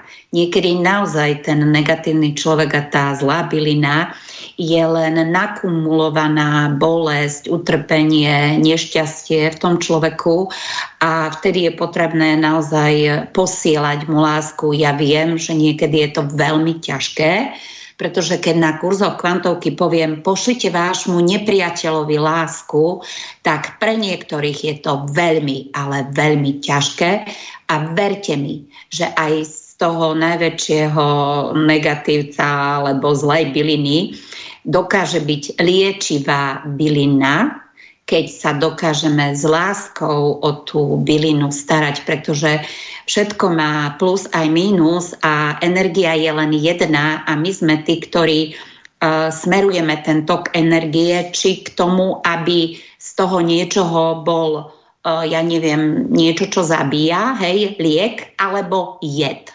Hej? Takže možno, keď sa takto na to začnete pozerať, ak chcete ešte viac o tom vedieť, kľudne mi Juraj napíšte do správy a môžeme sa ešte na túto tému porozprávať. Ale Eli, my by sme pokračovali ďalej. V našej a řekla jsi, to, řekla jsi to moc hezky, to se, to se mi líbilo. Hmm. Áno, ďakujem. A ako môže človek začať pracovať na zmene svojich negatívnych myšlienok? Čo doporučíš? No, jako no. za mě je jako první krok, který vlastně teď i uh, budu vlastně učit v tom novém tréninku, o kterým jsem mluvila, že teď uh, vlastně chystám, tak první krok je začít se, začít si těch myšlenek vlastně všímat a přestat se jich bát, protože myšlenky jsou fakt jenom myšlenky, nejsou nic víc, jo?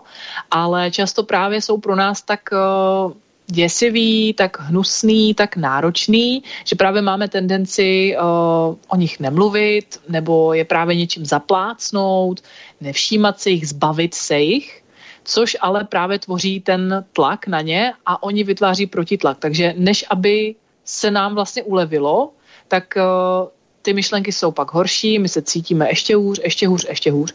Takže ten první krok, který vlastně vede k tomu, jak začít se svýma myšlenkama pracovat, je skrze to začít si jich vůbec všímat, že tu jsou a přijmout je. Prostě jo, OK, no tak teď tu mám nějakou hnusnou myšlenku, no a co? Jo, a s tím se pak dá zase dál jako pracovat, ale ten úplně první krok je přestat se jich bát a všímat si, aha, tady o tom teďka přemýšlím, nebo aha, to je ale zajímavá myšlenka, tahle, co mě teďka napadla. Jo, a brát to opravdu jenom jako z toho, z té pozice pozorovatele a ne toho prožívatele, nebo jak to říct. Hmm. Mhm. Jo. A Eli, čo si ty myslíš? Veľa ľudí hovorí, že Eh, meditáciami sa dokážeš dostať do svojho, hovorí, máme skúsenosti, že meditáciou sa dostaneš do toho svojho stredu a do stavu bez myšlienok. Hm. Čo si ty myslíš o meditáciách? Môžu, nemôžu pomôcť myšlienkami? Ako ich vnímáš? Já myslím, že to je jako skvělý nástroj, jo, ale uh, já už jako sama mám meditace ráda, ale pamatuju si doby, a není to tak dávno, uh, když jsem vlastně jako začínala se učit meditovat, tak jak to pro mě bylo vlastně náročný, jo. A já jsem se vlastně na tom začátku pořád snažila právě o ten stav toho prázdna. Na ten jsem se těšila a proto jsem to dělala, jo, že vlastně jsem šla meditovat za účelem toho vypnutí té hlavy. A to se uh, většinou nestalo, ale uh, později vlastně jsem jako pochopila, že ta meditace, jako jo, může člověk jako dospět do fáze bez myšlenek, ale vzhledem k tomu, co víme o naší mysli a jak naše mysl funguje, tak i když se dostanu do fáze, kdy je tam čisto, tak to netrvá dlouho. I v průběhu té meditace se vlastně neustále pořád nějaký myšlenky, obrazy, slova vynořujou. Fůr tam něco jede. Takže já si myslím, že meditace je fakt jako perfektní, skvělý, účinný nástroj, jak svoji mysl posilovat, jak právě se učit všímat si právě těch myšlenek, jo? o čem jsem mluvila, že je potřeba naučit se si jich fakt všímat, ale nezapojovat se do nich, jo? jenom je pozorovat, jako jak přichází a odcházejí, tak k tomuhle meditace úplně top. Nicméně může to být jako náročný, náročný cvičení nebo technika pro lidi, třeba pro úplný začátečníky, kteří nikdy se svýma myšlenkama nepracovali, nikdy nemeditovali, nejsou zvyklí být sami se sebou a chodit si prostě pro nějaké odpovědi do sebe a tak dále. A taky to může být velmi náročný pro lidi, kteří jsou takzvaně jako hyperaktivní, jo? Takový ty lidi, co prostě moc neposedí, co potřebují mít jako akčnější, jako uh, i třeba to poznám, když uh, ke mně chodí lidi třeba na konzultace, tak uh, to prostě člověk už vycítí, že ten člověk je buď jako klidný, že rád se jako ponořuje tady do sebe a, a prodýcháme si to a naciťuje se. A pak je člověk, který ho, když tam zavedu, tak už to vidíte po první čtvrt půl minutě, že už je takovej, ho, že už jako, jo, už ta mysl mu zase někde lítá a potřebuje spíš něco dynamičtějšího, jo.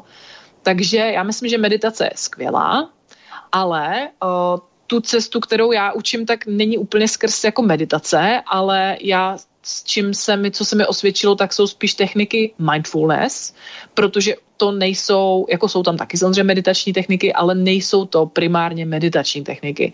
To jsou prostě techniky všímavosti, kdy vy nemusíte sedět v tureckém sedě, ani se stavět do žádné asány, ani hluboce dýchat ve finále.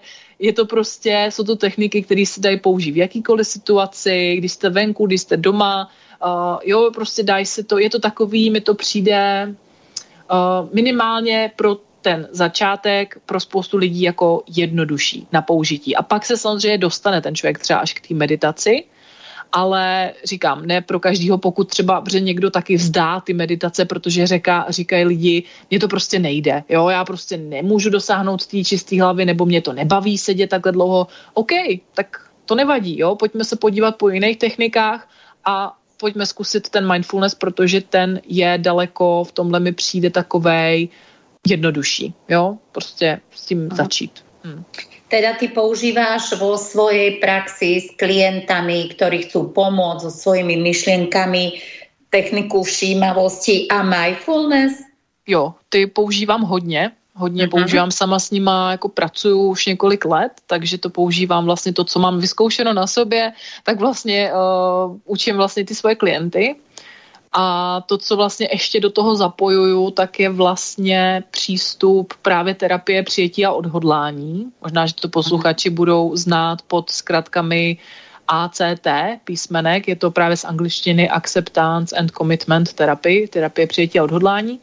A vlastně akt, terapie přijetí odhodlání pracuje taky hodně s technikama mindfulness, ale právě i s tím přijetím těch pocitů, přijetím těch myšlenek, pracuje s hodnotama člověka, jo, aby vlastně jsme se dokázali tom životě rozhodovat na základě toho, co je pro nás důležitý a ne na základě těch myšlenek nebo pocitů třeba jenom, jo. Je to takovej hravej, hezký jako přístup a já to vlastně ve své praxi, ať už v kurzech nebo na online akcích anebo v konzultacích to vlastně kombinuju. Vlastně přístup aktu a přístup mindfulness. Hmm. A napríklad, čo to znamená? Hovorí sa, že nemôžeš byť priamo vo vnútri v tej situácii, že potrebuješ taký ten nátľad alebo odstup, alebo takéto niečo robíš aj ty? Jo, jo, jo, no s tím odstupem, mm-hmm, jo, já jsem to tady vlastně už i párkrát zmínila, uh, mm-hmm. odstup, jo, často o tom mm-hmm. mluvím. Odstup mm-hmm. je v podstatě to odháčkování se od toho, co je pro nás uh, neužitečný v tu chvíli, jo. Takže mm-hmm. ten odstup uh, znamená vlastně to, když bych to měla říct úplně jednoduše, že vlastně vy si vytvoříte mezi sebou, mezi tím prožívám, prožívajícím já a mezi tou myšlenkou takový prostor, ve kterém vy vlastně, ta myšlenka nezmizí, nemusí nutně, někdy jo, ale nemusí nutně zmizet, ale vlastně vytvoříte prostor mezi vámi a tou myšlenkou, ve kterém vy máte možnost se rozhodnout právě o té užitečnosti té myšlenky. To znamená, já si tu myšlenku od sebe jako kdyby odtáhnu, můžete si to představit jako ruce, který byste si z očí dali takhle od sebe. Tam na té ruce sedí ta vaše myšlenka a vy se na ní díváte. A ona už není vaší součástí, vy si ji můžete prohlídnout to je ten odstup a říct si, je pro mě ta myšlenka užitečná a pokud ne, pokud mě neposouvá, nepodporuje, brání mi něco dělat nebo mě nutí něco dělat, tak prostě chci se jí dál věnovat, chci si ji nechat a pokud ne, tak jdu převést tu pozornost na něco, co je pro mě v tu chvíli užitečnější, co mě posune k tomu mýmu cíli nebo k tomu, co je pro mě právě důležitý. Jo, takže odstup nebo to odháčkování se znamená vytvořit prostor, mezi vámi a tou myšlenkou, ve kterým se můžete rozhodnout, jestli si tu myšlenku necháte na vás působit, anebo ne. To odháčkovanie je rozumené tak, že od seba to akože odopneš, odháčkuješ, alebo? Mm, No, je to spíš takový ten prostor. Je ono furt jakoby, ono je to hrozně tenký, tenká hranice, jo. Nechci, aby to právě mhm. vyznělo tak, že odháčkuju se od toho, to znamená zbavím se toho. Ne, ono to tu mhm. pořád může být ono pořád, uh, je to jako kdybyste prostě mohli, jako kdybys mohla prostě tu myšlenku, která tě třeba trápí, mm-hmm. si mhm. takhle jakoby vyndat jako, jako třeba bublinku, balónek ze svý mm. hlavy a takhle si ji dát prostě do dlaně před sebe a jenom si ji prohlížet. Mm-hmm. A jenom si říct, hele ty bublinko, jo, co mě tady trápíš, nebo co mě bráníš něco dělat třeba, co bych ráda nejseš pro mě úplně užitečná a když ti teďka budu věnovat dál pozornost a budu na tebe dál, na tebou dál přemýšlet a nechám tě, aby si prostě ovlivňovala ten můj život, tak jako kam to povede? Budu moc žít to, co chci žít, budu moc být člověkem, jakým chci být a pokud ne, tak tu bublinku nikam nezahodíš, ta tam prostě pořád zůstane. Ale ty si řekneš, hele dík, dík, že tu jsi, jako vážím si toho, ale já přesto chci jít teďka dělat to, co je pro mě důležitý. I přesto, že mi třeba ty bublinko, myšlenko říkáš, abych to nedělala, nebo jo, prostě něco. Jo? Takže to odháčkovat se znamená jenom vlastně jako kdyby přestat jí věřit. Přestat věřit tomu, že ta myšlenka je reálná, nebo že by se opravdu mohla stát, ale vlastně rozhodnout se o tom, že hele, můžeš tu být, ale já to stejně chci udělat prostě. Jo. Mm-hmm lebo snažím sa ako živa do poslucháčov, hej, že keď mm. takto vyberiem tú myšlienku, shodnotím, potrebujem, nepotrebujem, to, to je ako také triedenie, hej, ako jo, jo, jo. robíš triedenie, potrebujem, nepotrebujem, nosím, nenosím, mm. nabok, vyradím, hej. Ale ono to tam je, len je to... Jo, jo, jo. jen to ztratí tak jako na síle. Já to možná řeknu na příkladu, jo. Mě napad příklad, ať je to jako s nás pochopitelnější, jo. Loni, když jsme byli vlastně na uh, té Vysočině, kde jsme byli spolu, já jsem tam měla ten workshop, tak uh, ty jsi tu historku slyšela, ale tak řeknu ji pro posluchače. Uh, že vlastně uh, já mám strach z rybníků, jo, prostě mám strach vlézt do té vody, když to, i když vodu miluju, umím plavat, prostě ráda bych se, strašně ráda bych se jako vykoupala, nebo bych se projela na nějaký loďce třeba, nebo tak, ale mám strach hroznou, že tam spadnu, že se mi něco otře vo nohu, že se začnu topit, že se prostě leknu a že se utopím, jo. Tohle je moje myšlenka. Mám strach, že se mi něco otře vo nohu a že se utopím. A loni, když jsme byli na té Vysočině, tak za mnou přišel uh, vlastně uh, můj kamarád a říká mi, hele, máme volné místo na lodičce, nechceš s náma jít na loďku? A to moje, to niterný, ta dušička, nebo prostě to, ta, ta moje hodnota, ta touha moje vnitřní, zaplesala, jásala úplně, jo, jo, jo, úplně ve mně to malé dítě křičelo, ježiš, to bude boží, půjdeme na lodičku, jo. A v tu chvíli vlastně tu radost, ta trvala ani ne, ani ne vteřinu, jo prostě utnul strach. Ty ale víš, jak to máš? Víš, co, co, co když tam bude nějaký blbeček s tebou na té loďce, bude tam prostě, jo, sekejvat a spadneš tam a víš, víš, že když se ti něco otřebo tu nohu, jak to bude hnusný, jo, a potvrdíš si ten svůj strach a už to jelo, už ta hlava jela. A v tu chvíli vlastně já jsem si potřebovala vytvořit odstup od té myšlenky, od toho strachu. A to jsem udělala těma technikama, které právě učím, ať už na konzultacích nebo v kurzech. A šla jsem na tu loďku i s tím strachem.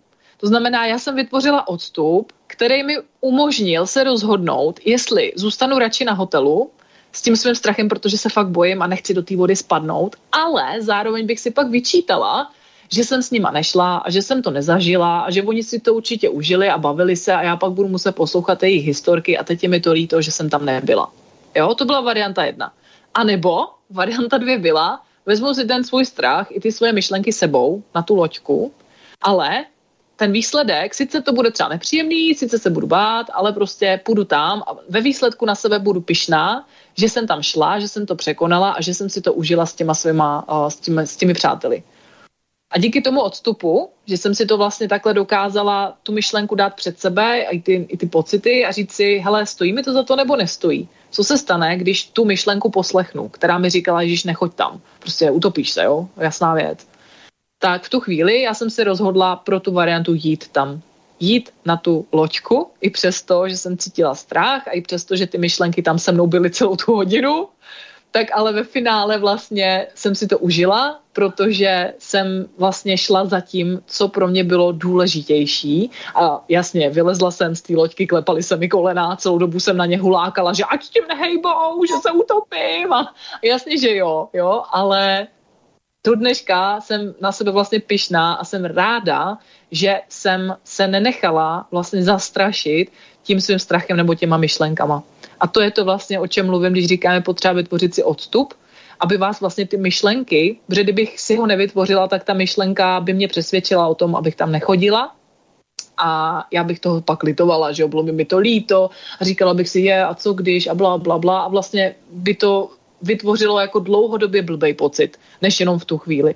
Takhle vlastně s tím odstupem a s tím, že mě neovládla ta myšlenka, jsem to zvládla navzdory tomu, že to nebyla úplně pro, pro, procházka růžovým sadem. Jo, takže snad to takhle jakoby je o, jasnější na, na nějakém takhle konkrétním příkladu. Určite áno a presne takúto situáciu som zažila presne na tom summer campe a ja, keď Aha. sme išli do lesa v tme a jo. išli sme hľadať tie jednotlivé otázky a stanovišťa a aj napriek tomu, že som mala strach, nenormálne sa bojím v lese v tme, aj napriek tomu som išla, lebo som vedela, že mm, potrebujem prekonať sama svoj strach. Hej? A veľmi mi pomohli naozaj tí ľudia, ktorí tam so mnou boli, pretože fakt veľakrát tá myšlienka prišla a veľakrát som ju potrebovala odsunúť. Čiže funguje to, poslucháči. Mhm. Neskutočne táto technika funguje, pretože zažila som si ju osobne v praxi a viem, že aké to bolo dôležité. A Eli, čo by si mohla, aké konkrétne kroky doporučiť poslucháčom, ako začať robiť e, vlastne preto, aby lepšie vedeli, čo, čo majú preto robiť, aby lepšie vedeli riadiť tie svoje myšlienky? Sú nejaké také kroky základné? Mm, jako určitě první krok je ten, co jsem říkala, začít si všímat těch myšlenek, jo. Začít si prostě všímat, co ta vaše mysl dělá, kde se toulá, o čem přemýšlíte vlastně a klidně to pojmenovávat prostě. Jo, fakt jako nemusíte se do každé myšlenky nutně jako zaplést, někdy to půjde líp, někdy to půjde hůř, ale jako základ je začít si všímat, co ta hlava vlastně dělá, jo. No a pak jakoby mm, je dobrý pokládat si tu otázku té užitečnosti, no, že kdykoliv, vemte si, že kdykoliv budete mít třeba strach, nebo budete mít nějaký, nějakou myšlenku, která vám fakt uh, prostě zvoní furt v hlavě a nedá vám spát a prostě vás děsí, tak si fakt vždycky jenom položte tu otázku, uh, jestli vám stojí za to věnovat týhle myšlence tolik svý pozornosti a energie a kolik vám to ty energie hlavně bere. Jo, jenom, jo, kolik vlastně, jak jste schopni se skrz tuhle myšlenku zapojovat do života, jo? všímat si věcí, co se kolem vás dějou, užívat si okamžiky ve svém životě, které jsou důležitý s vašima dětma, vnoučatama, domácíma mazlíčkama, partnerama. Jo, jako kolik energie a úsilí vám to, vás to vlastně stojí, když se touhle myšlenkou necháte ovládat. Jo, takže ta otázka té užitečnosti, no, je to pro mě užitečný, jako posouvá mě ta myšlenka, pokud ne, no tak je potřeba naučit se dělat ten odstup, no. Hm. Ja tu rozprávam a mám vypnutý mikrofón, takže super. A existujú nejaké také jednoduché praktiky alebo nejaké techniky, ktoré môžu posluchači e, praktizovať a ktoré im môžu pomôcť udržať si taký ten pozitívny mentálny postoj, neviem, či nejaké dýchacie alebo neviem aké techniky. No, dý, dý, zrovna dýchací jsou takový, uh, no ne každému to vyhovuje, no, ale jako jak si udržet pozitivní postoj, hm, uh, já třeba jako už několik let uh, pla, praktikuju, praktikuju vděčnost, vlastně jednoduchou vděčnost, kdy vlastně vždycky, neříkám, že úplně každý den, jo, někdy taky třeba vizualizuju nebo přemýšlím o něčem jiném, ale jako snažím se většinu svých večerů, když si prostě lehnu do postele, a chystám se spát, tak si zrekapituluju celý ten den a i když to byl den třeba náročný a může se na první pohled zdát, že na něm nebylo nic dobrýho, že prostě nálada byla špatná, nebo jsem se cítila fyzicky špatně, nebo třeba jsem byla i nemocná, dejme tomu, jo, nebo se stalo něco náročného v životě, nevím, cokoliv, tak i na takovém dni se snažím najít aspoň jednu věc, která byla fajn a za kterou můžu být vděčná. A i kdyby to měla být blbost, jako že jsem si dala dobrý oběd, nebo že jsem si dneska do kafe přidala skořici, kterou mám ráda, jo, nebo že něco, cokoliv, jo, že mi někdo třeba zavolal a jenom mě třeba podpořil, nebo mi řekl něco hezkého, jo. A tohle to mm, mě funguje a učím to vlastně i ve svých kurzech, je právě to zaměřovat tu svoji mysl i na to hezký. Protože je jasně pochopitelný, že, jak jsem říkala, naše mysl má tendenci automaticky se zaměřovat na to, co je špatný, negativní a tak. Je to její funkce, je to v pořádku, dělá to mysl každýho z nás. A proto je potřeba jí trošičku pomáhat tím, že uh, si budeme vlastně víc jako vědomě uvědomovat i ty hezké věci, i ty příjemné, radostné okamžiky a i to i ty malý. A tady třeba mi přijde, mě teď tak jako napadlo, že taky se s tím setkávám u lidí, že oni mnohdy, když tohle s nima třeba dělám a učím je to, tak oni třeba se mě ptají, a, aha, a to, si tam, a to si tam třeba můžu napsat i to kafe, jako jo, nebo to si můžu říct i to kafe, že bylo dobrý, jo. A já, no jasně, pokud ti prostě chutnalo a byla to tvoje, byl to tvůj okamžik toho dne, kdy, který máš ráda, kde jsi se cítila aspoň trošku dobře, no tak jasně. A přijde mi, že lidi jako berou takhle malé věci jako samozřejmosti a že nejsou jako kdyby hodny tyhle ty drobnosti toho jako označit je jako ta radost toho dne, ale naopak ty jsou právě jako hodny, jo. Takže pokud, uh, jako a taky jo, znám lidi, co jsou třeba fakt těžce nemocní třeba, uh, čelí opravdu jako hrozným věcem, a je těžký u takových lidí samozřejmě najít něco hezkého, pozitivního, z něčeho se radovat, když prostě se na první pohled zdá, že ten život je fakt na prd. Jo? Ale i tady v těch dnech se dá najít drobnůstka na každém dni. Jedna, dvě, tři, nějaký takový. A i říkám, i kdyby to bylo to, že jste prostě o, sešli schody, nebo že jste vyšli chvilku ven a mohli jste na sebe nechat svítit sluníčko, nebo že o, za váma někdo byl, že vám někdo zavolal, nebo že jste si dali dobrý kafíčko, nebo něco prostě dobrýho k jídlu, co máte rádi, to je úplně jedno, jo? nebo jste viděli pěkný film v televizi. I tyhle maličkosti jsou hodny toho, uh, označit je za radosti ve svém dnu a naopak tyhle maličkosti vás povedou k tomu, že si začnete uvědomovat víc a víc takových věcí ve svém životě, a čím víc si začnete tyhle věci uvědomovat, tím líp se začnete postupně i cítit. A zase jsme vlastně u toho, že myšlenky jsou lék, ale je potřeba jim trošičku pomoct a nespoléhat se jenom na to, co tam do té hlavy přiletí samo, ale trošku tu mysl i učit, že jsou tu i dobré věci a pojďme se na ně zaměřit a označit je, že i tohle stojí za naší pozornost a za to, že uh, ten den třeba nebyl zas až tak na 100% hrozný nebo zlej. Som rada, Eli, že si spomenula aj tú radosť a tú vďačnosť, pretože toto sú veľmi, veľmi vysoké frekvencie to je vlastne láska je na 500 a tá radosť je až 540. Čiže aj keď len na kratulinku dobu dokážete prepnúť frekvenciu vašich buniek na vyššiu, aj to stojí za to, aj keď len na minútku, aj keď len na pár sekúnd. Hej? Takže stojí to za to, lebo dokážete vlastne celú tú vašu frekvenciu buniek eh, rozvibrovať vyššou frekvenciou. A ako sa hovorí, že podobné priťahuje podobné, hej, keď eh, vybruješ na nejakej frekvencii, tak ty budeš si z okolia priťahovať aj takých ľudí, také situácie, čiže si nejaký magnet, ktorý reaguje na takej frekvencii, na akej je. Keď budeš negatívne nastavený, budeš naozaj stretávať len negatívnych ľudí alebo nespokojných, nešťastných. Ale keď dokážeš tú svoju frekvenciu, aj keď len na chvíľonku zvýšiť, tak už je to taká iskrička, že môže na chvíľku k tebe niekto sa ozvať. Milo, môže ti podať pomocnú ruku a ty sa môžeš cítiť lepšie. Takže takto to funguje, milí posluchači, a, a vlastne kto sa začne zaoberať týmito princípami, veľmi rýchlo pochopí, ako je možné vlastne s týmto pracovať. Tak prepáč, len takto som chcela. Jo, jo, jo, to je dobře, že to doplnila, no, že myšlenky jsou vlastně jako magnet, nejen na, nejen na myšlenky, to znamená, ano. že myšlenka přitahuje sobě podobné myšlenky, ale vlastně i na ty věci kolem, jak si říkala. Mhm. A mohla by si nám Eli pozdieľať zo svojej praxe nejaké príbehy alebo skúsenosti svojich klientov, ktorí úspešne zmenili svoje myšlienkové vzorce vzorce a vôbec je možné meniť tie myšlienkové vzorce. Už si teraz hovorila tie techniky. Ano.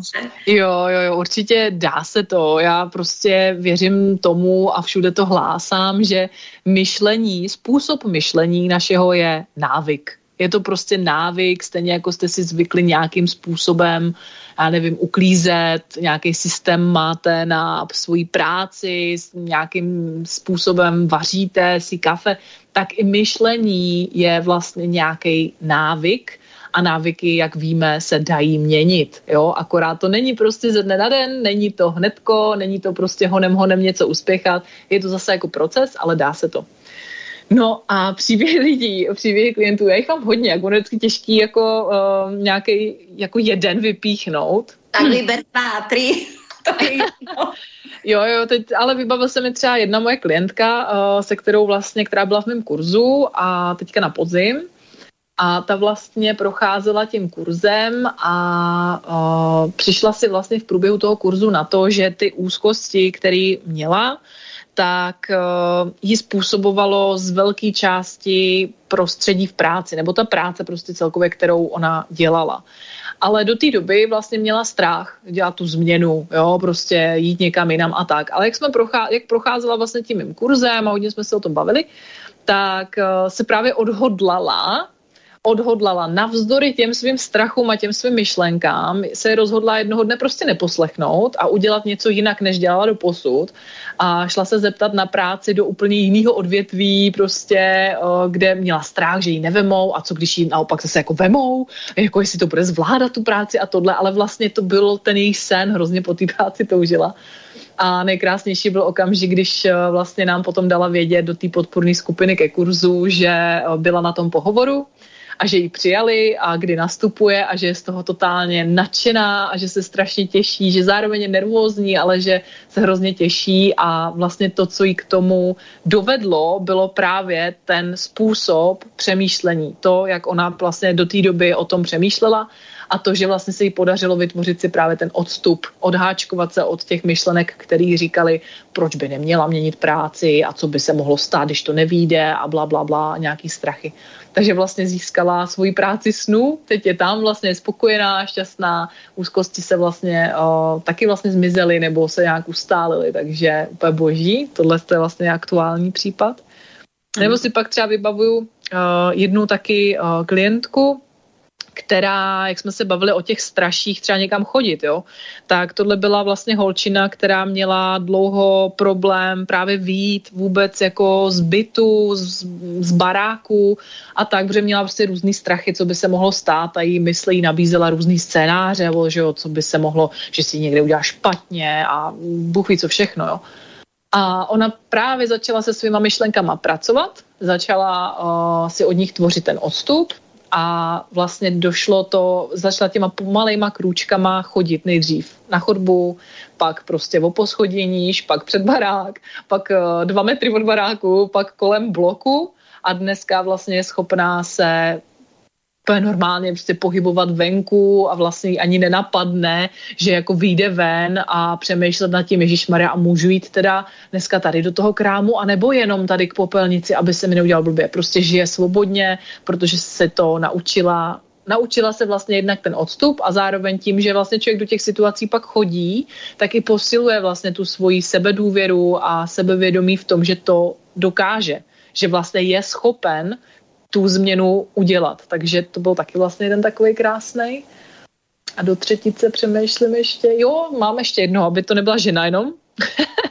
tak vybavil jsem jeden klient, to byl teda uh, chlap, a ten taky teda prošel jedním z mých kurzů, eh, kde vlastně pracujeme s úzkostma a v průběhu toho kurzu přišel na to, že, on to bude znít blbě, ale že ta úzkost, že tu úzkost mu vlastně spouští uh, vztah s jeho manželkou. Nicméně on ten vztah popisoval, potom jsme měli spolu konzultaci a on ho popisoval moc hezky. On říkal, že ji má rád, že ji prostě miluje, že vlastně spolu má jako moc hezký vztah, ale prostě byly tam věci, které v něm spouštěly pocity úzkosti. A potom on, a on na to tak koukal, že vlastně Ježíš, a co teď jako mám dělat prostě, jo? A zase, myslím, mu začal nabízet scénáře, no takže se mám jako rozvést, nebo co teď jako budeme dělat, nebo to takhle jako bude navždy, jo? A bylo to takový jako nepříjemný. A vlastně potom na té konzultaci já jsem mu poradila pár takových jako typů nebo kroků, co by mohl v rámci té komunikace se svou ženou vlastně udělat jinak. A vím, že i na té konzultaci on mi říkal, hele, to je jaký prostě divný. Mně se to jak nezdá, jako já to zkusím, jo, ale prostě, že by to takhle, jako to, nechtělo se mu tomu věřit. A zase, jo, hezký bylo sledovat, co ta jeho mysl mu vlastně nabízela, že jo, co mu říkala, že to není možný, že to je nějaký moc jednoduchý, že to nemůže fungovat. Tomu nabízela jeho mysl, ale on to neposlechl, protože věděl už, jak s tím pracovat a prostě šel do té akce, zkusil to, co jsem mu doporučila a asi týden nebo 14 dní na to mi vlastně psal, že vůbec nechápe, co se stalo. Že vůbec tomu nerozumí, ale že to teda udělal tak, jak já jsem mu doporučila a že jeho žena úplně jako změnila tu svoji reakci a že najednou on může dělat, co chce, ona se v tom cítí dobře, on se v tom cítí dobře a najednou je po úzkosti. Protože prostě um, stačilo jako změnit ten svůj způsob přemýšlení o tom, nebo i ten svůj postoj vůči té situaci, kterou oni řešili Hele, a najednou bylo po problému. Takže fakt uh, hodně věcí opravdu je o tom, jak se k ním vztahujeme, jak o nich přemýšlíme a jak moc posloucháme tu svoji mysl, co nám o té situaci říká. A často nám ta mysl říká, to ne, nedokážeš, to není možný, to je moc těžký. Otázka je, jestli o, jsou to pro vás užitečné myšlenky a jestli se jima chcete nechat ovládat, a nebo navzdory tomu, že je máte, tak prostě zkusíte udělat něco jinak. No a potom se otvírá vlastně ten, ty dveře k tomu svobodnému životu, kdy můžete dělat cokoliv. Navzdory tomu, že vás napadla nějaká blbá myšlenka, která vás zrazuje. Mne to teraz napadlo, že vždy máme v sebe takého malého toho čertika, toho diablika, ktorý jo, nás jo. tak pokúša a, že, a urob to. A čo jo, jo. A to jo, jo. hej?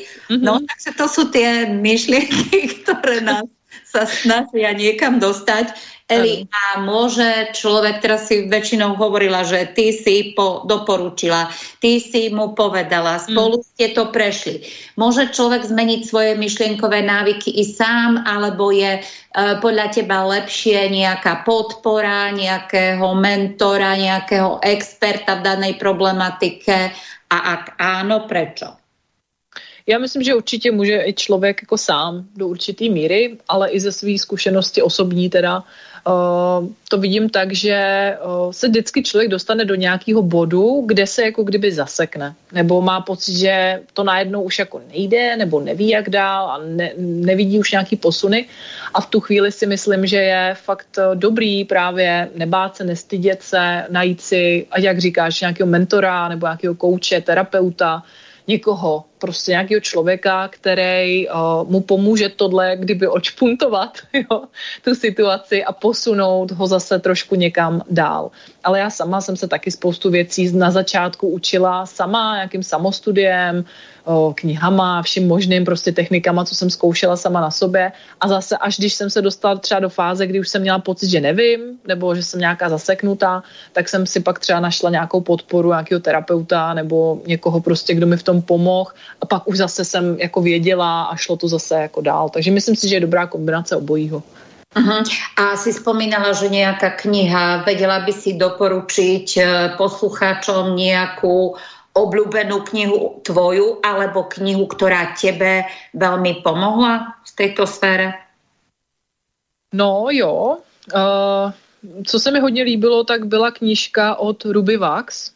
Jmenuje se to Nový rozumný svět uh, a nebskrocení zlé mysli. A to je vlastně autorka, která sama prošla uh, depresema a buchví čím vším.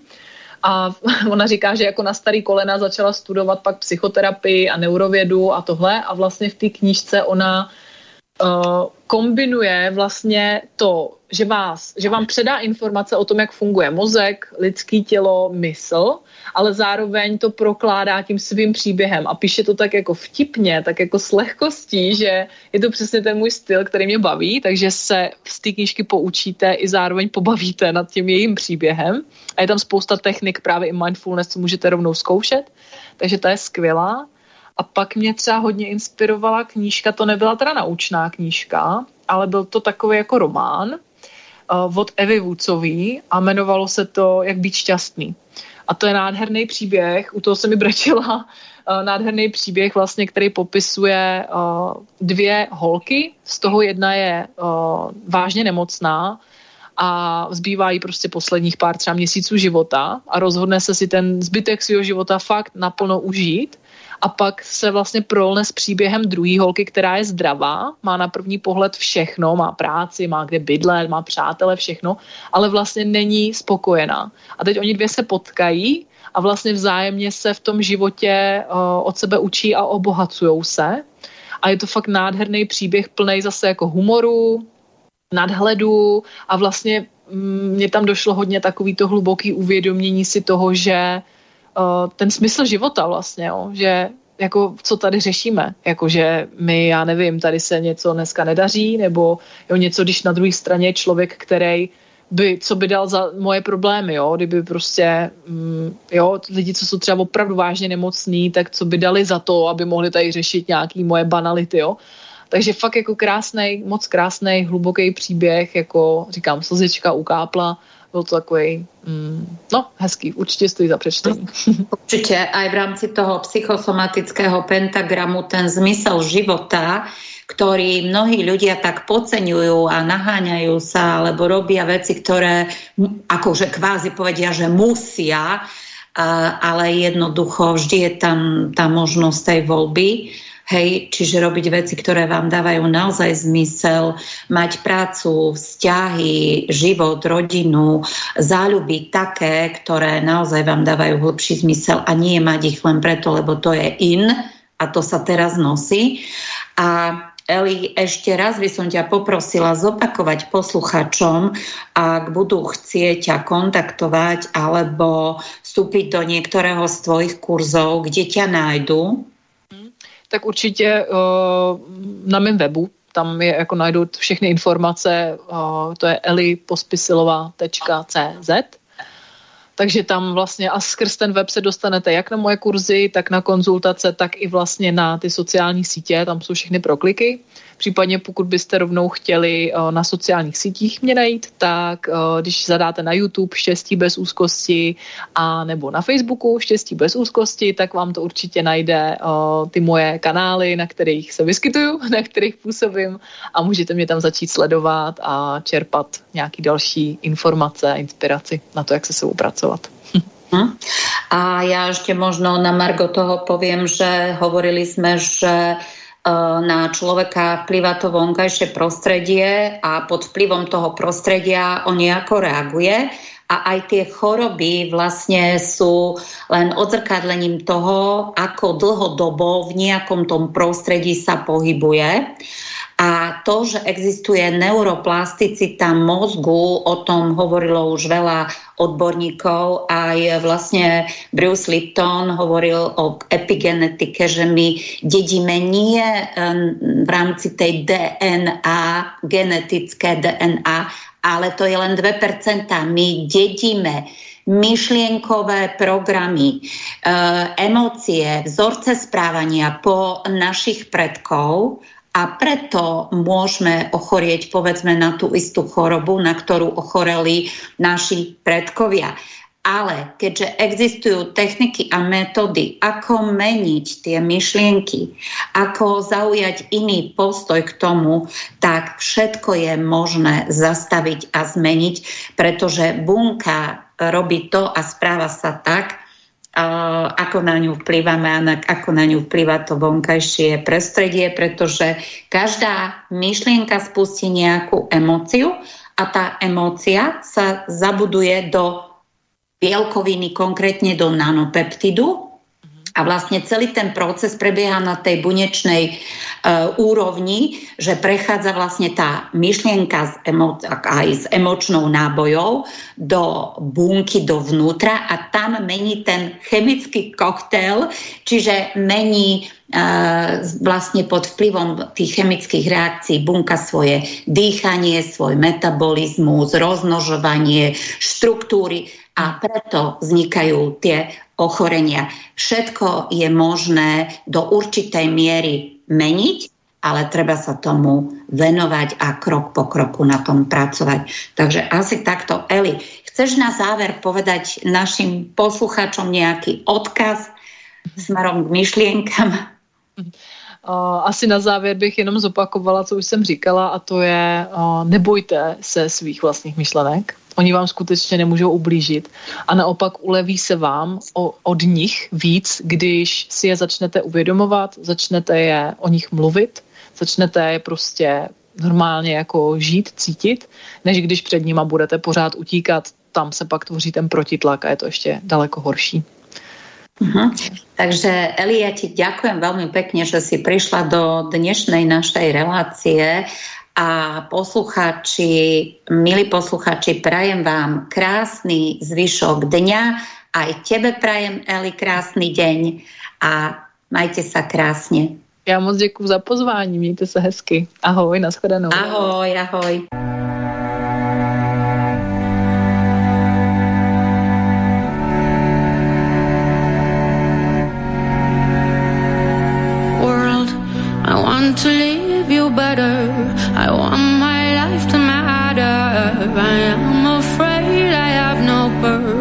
Purpose here.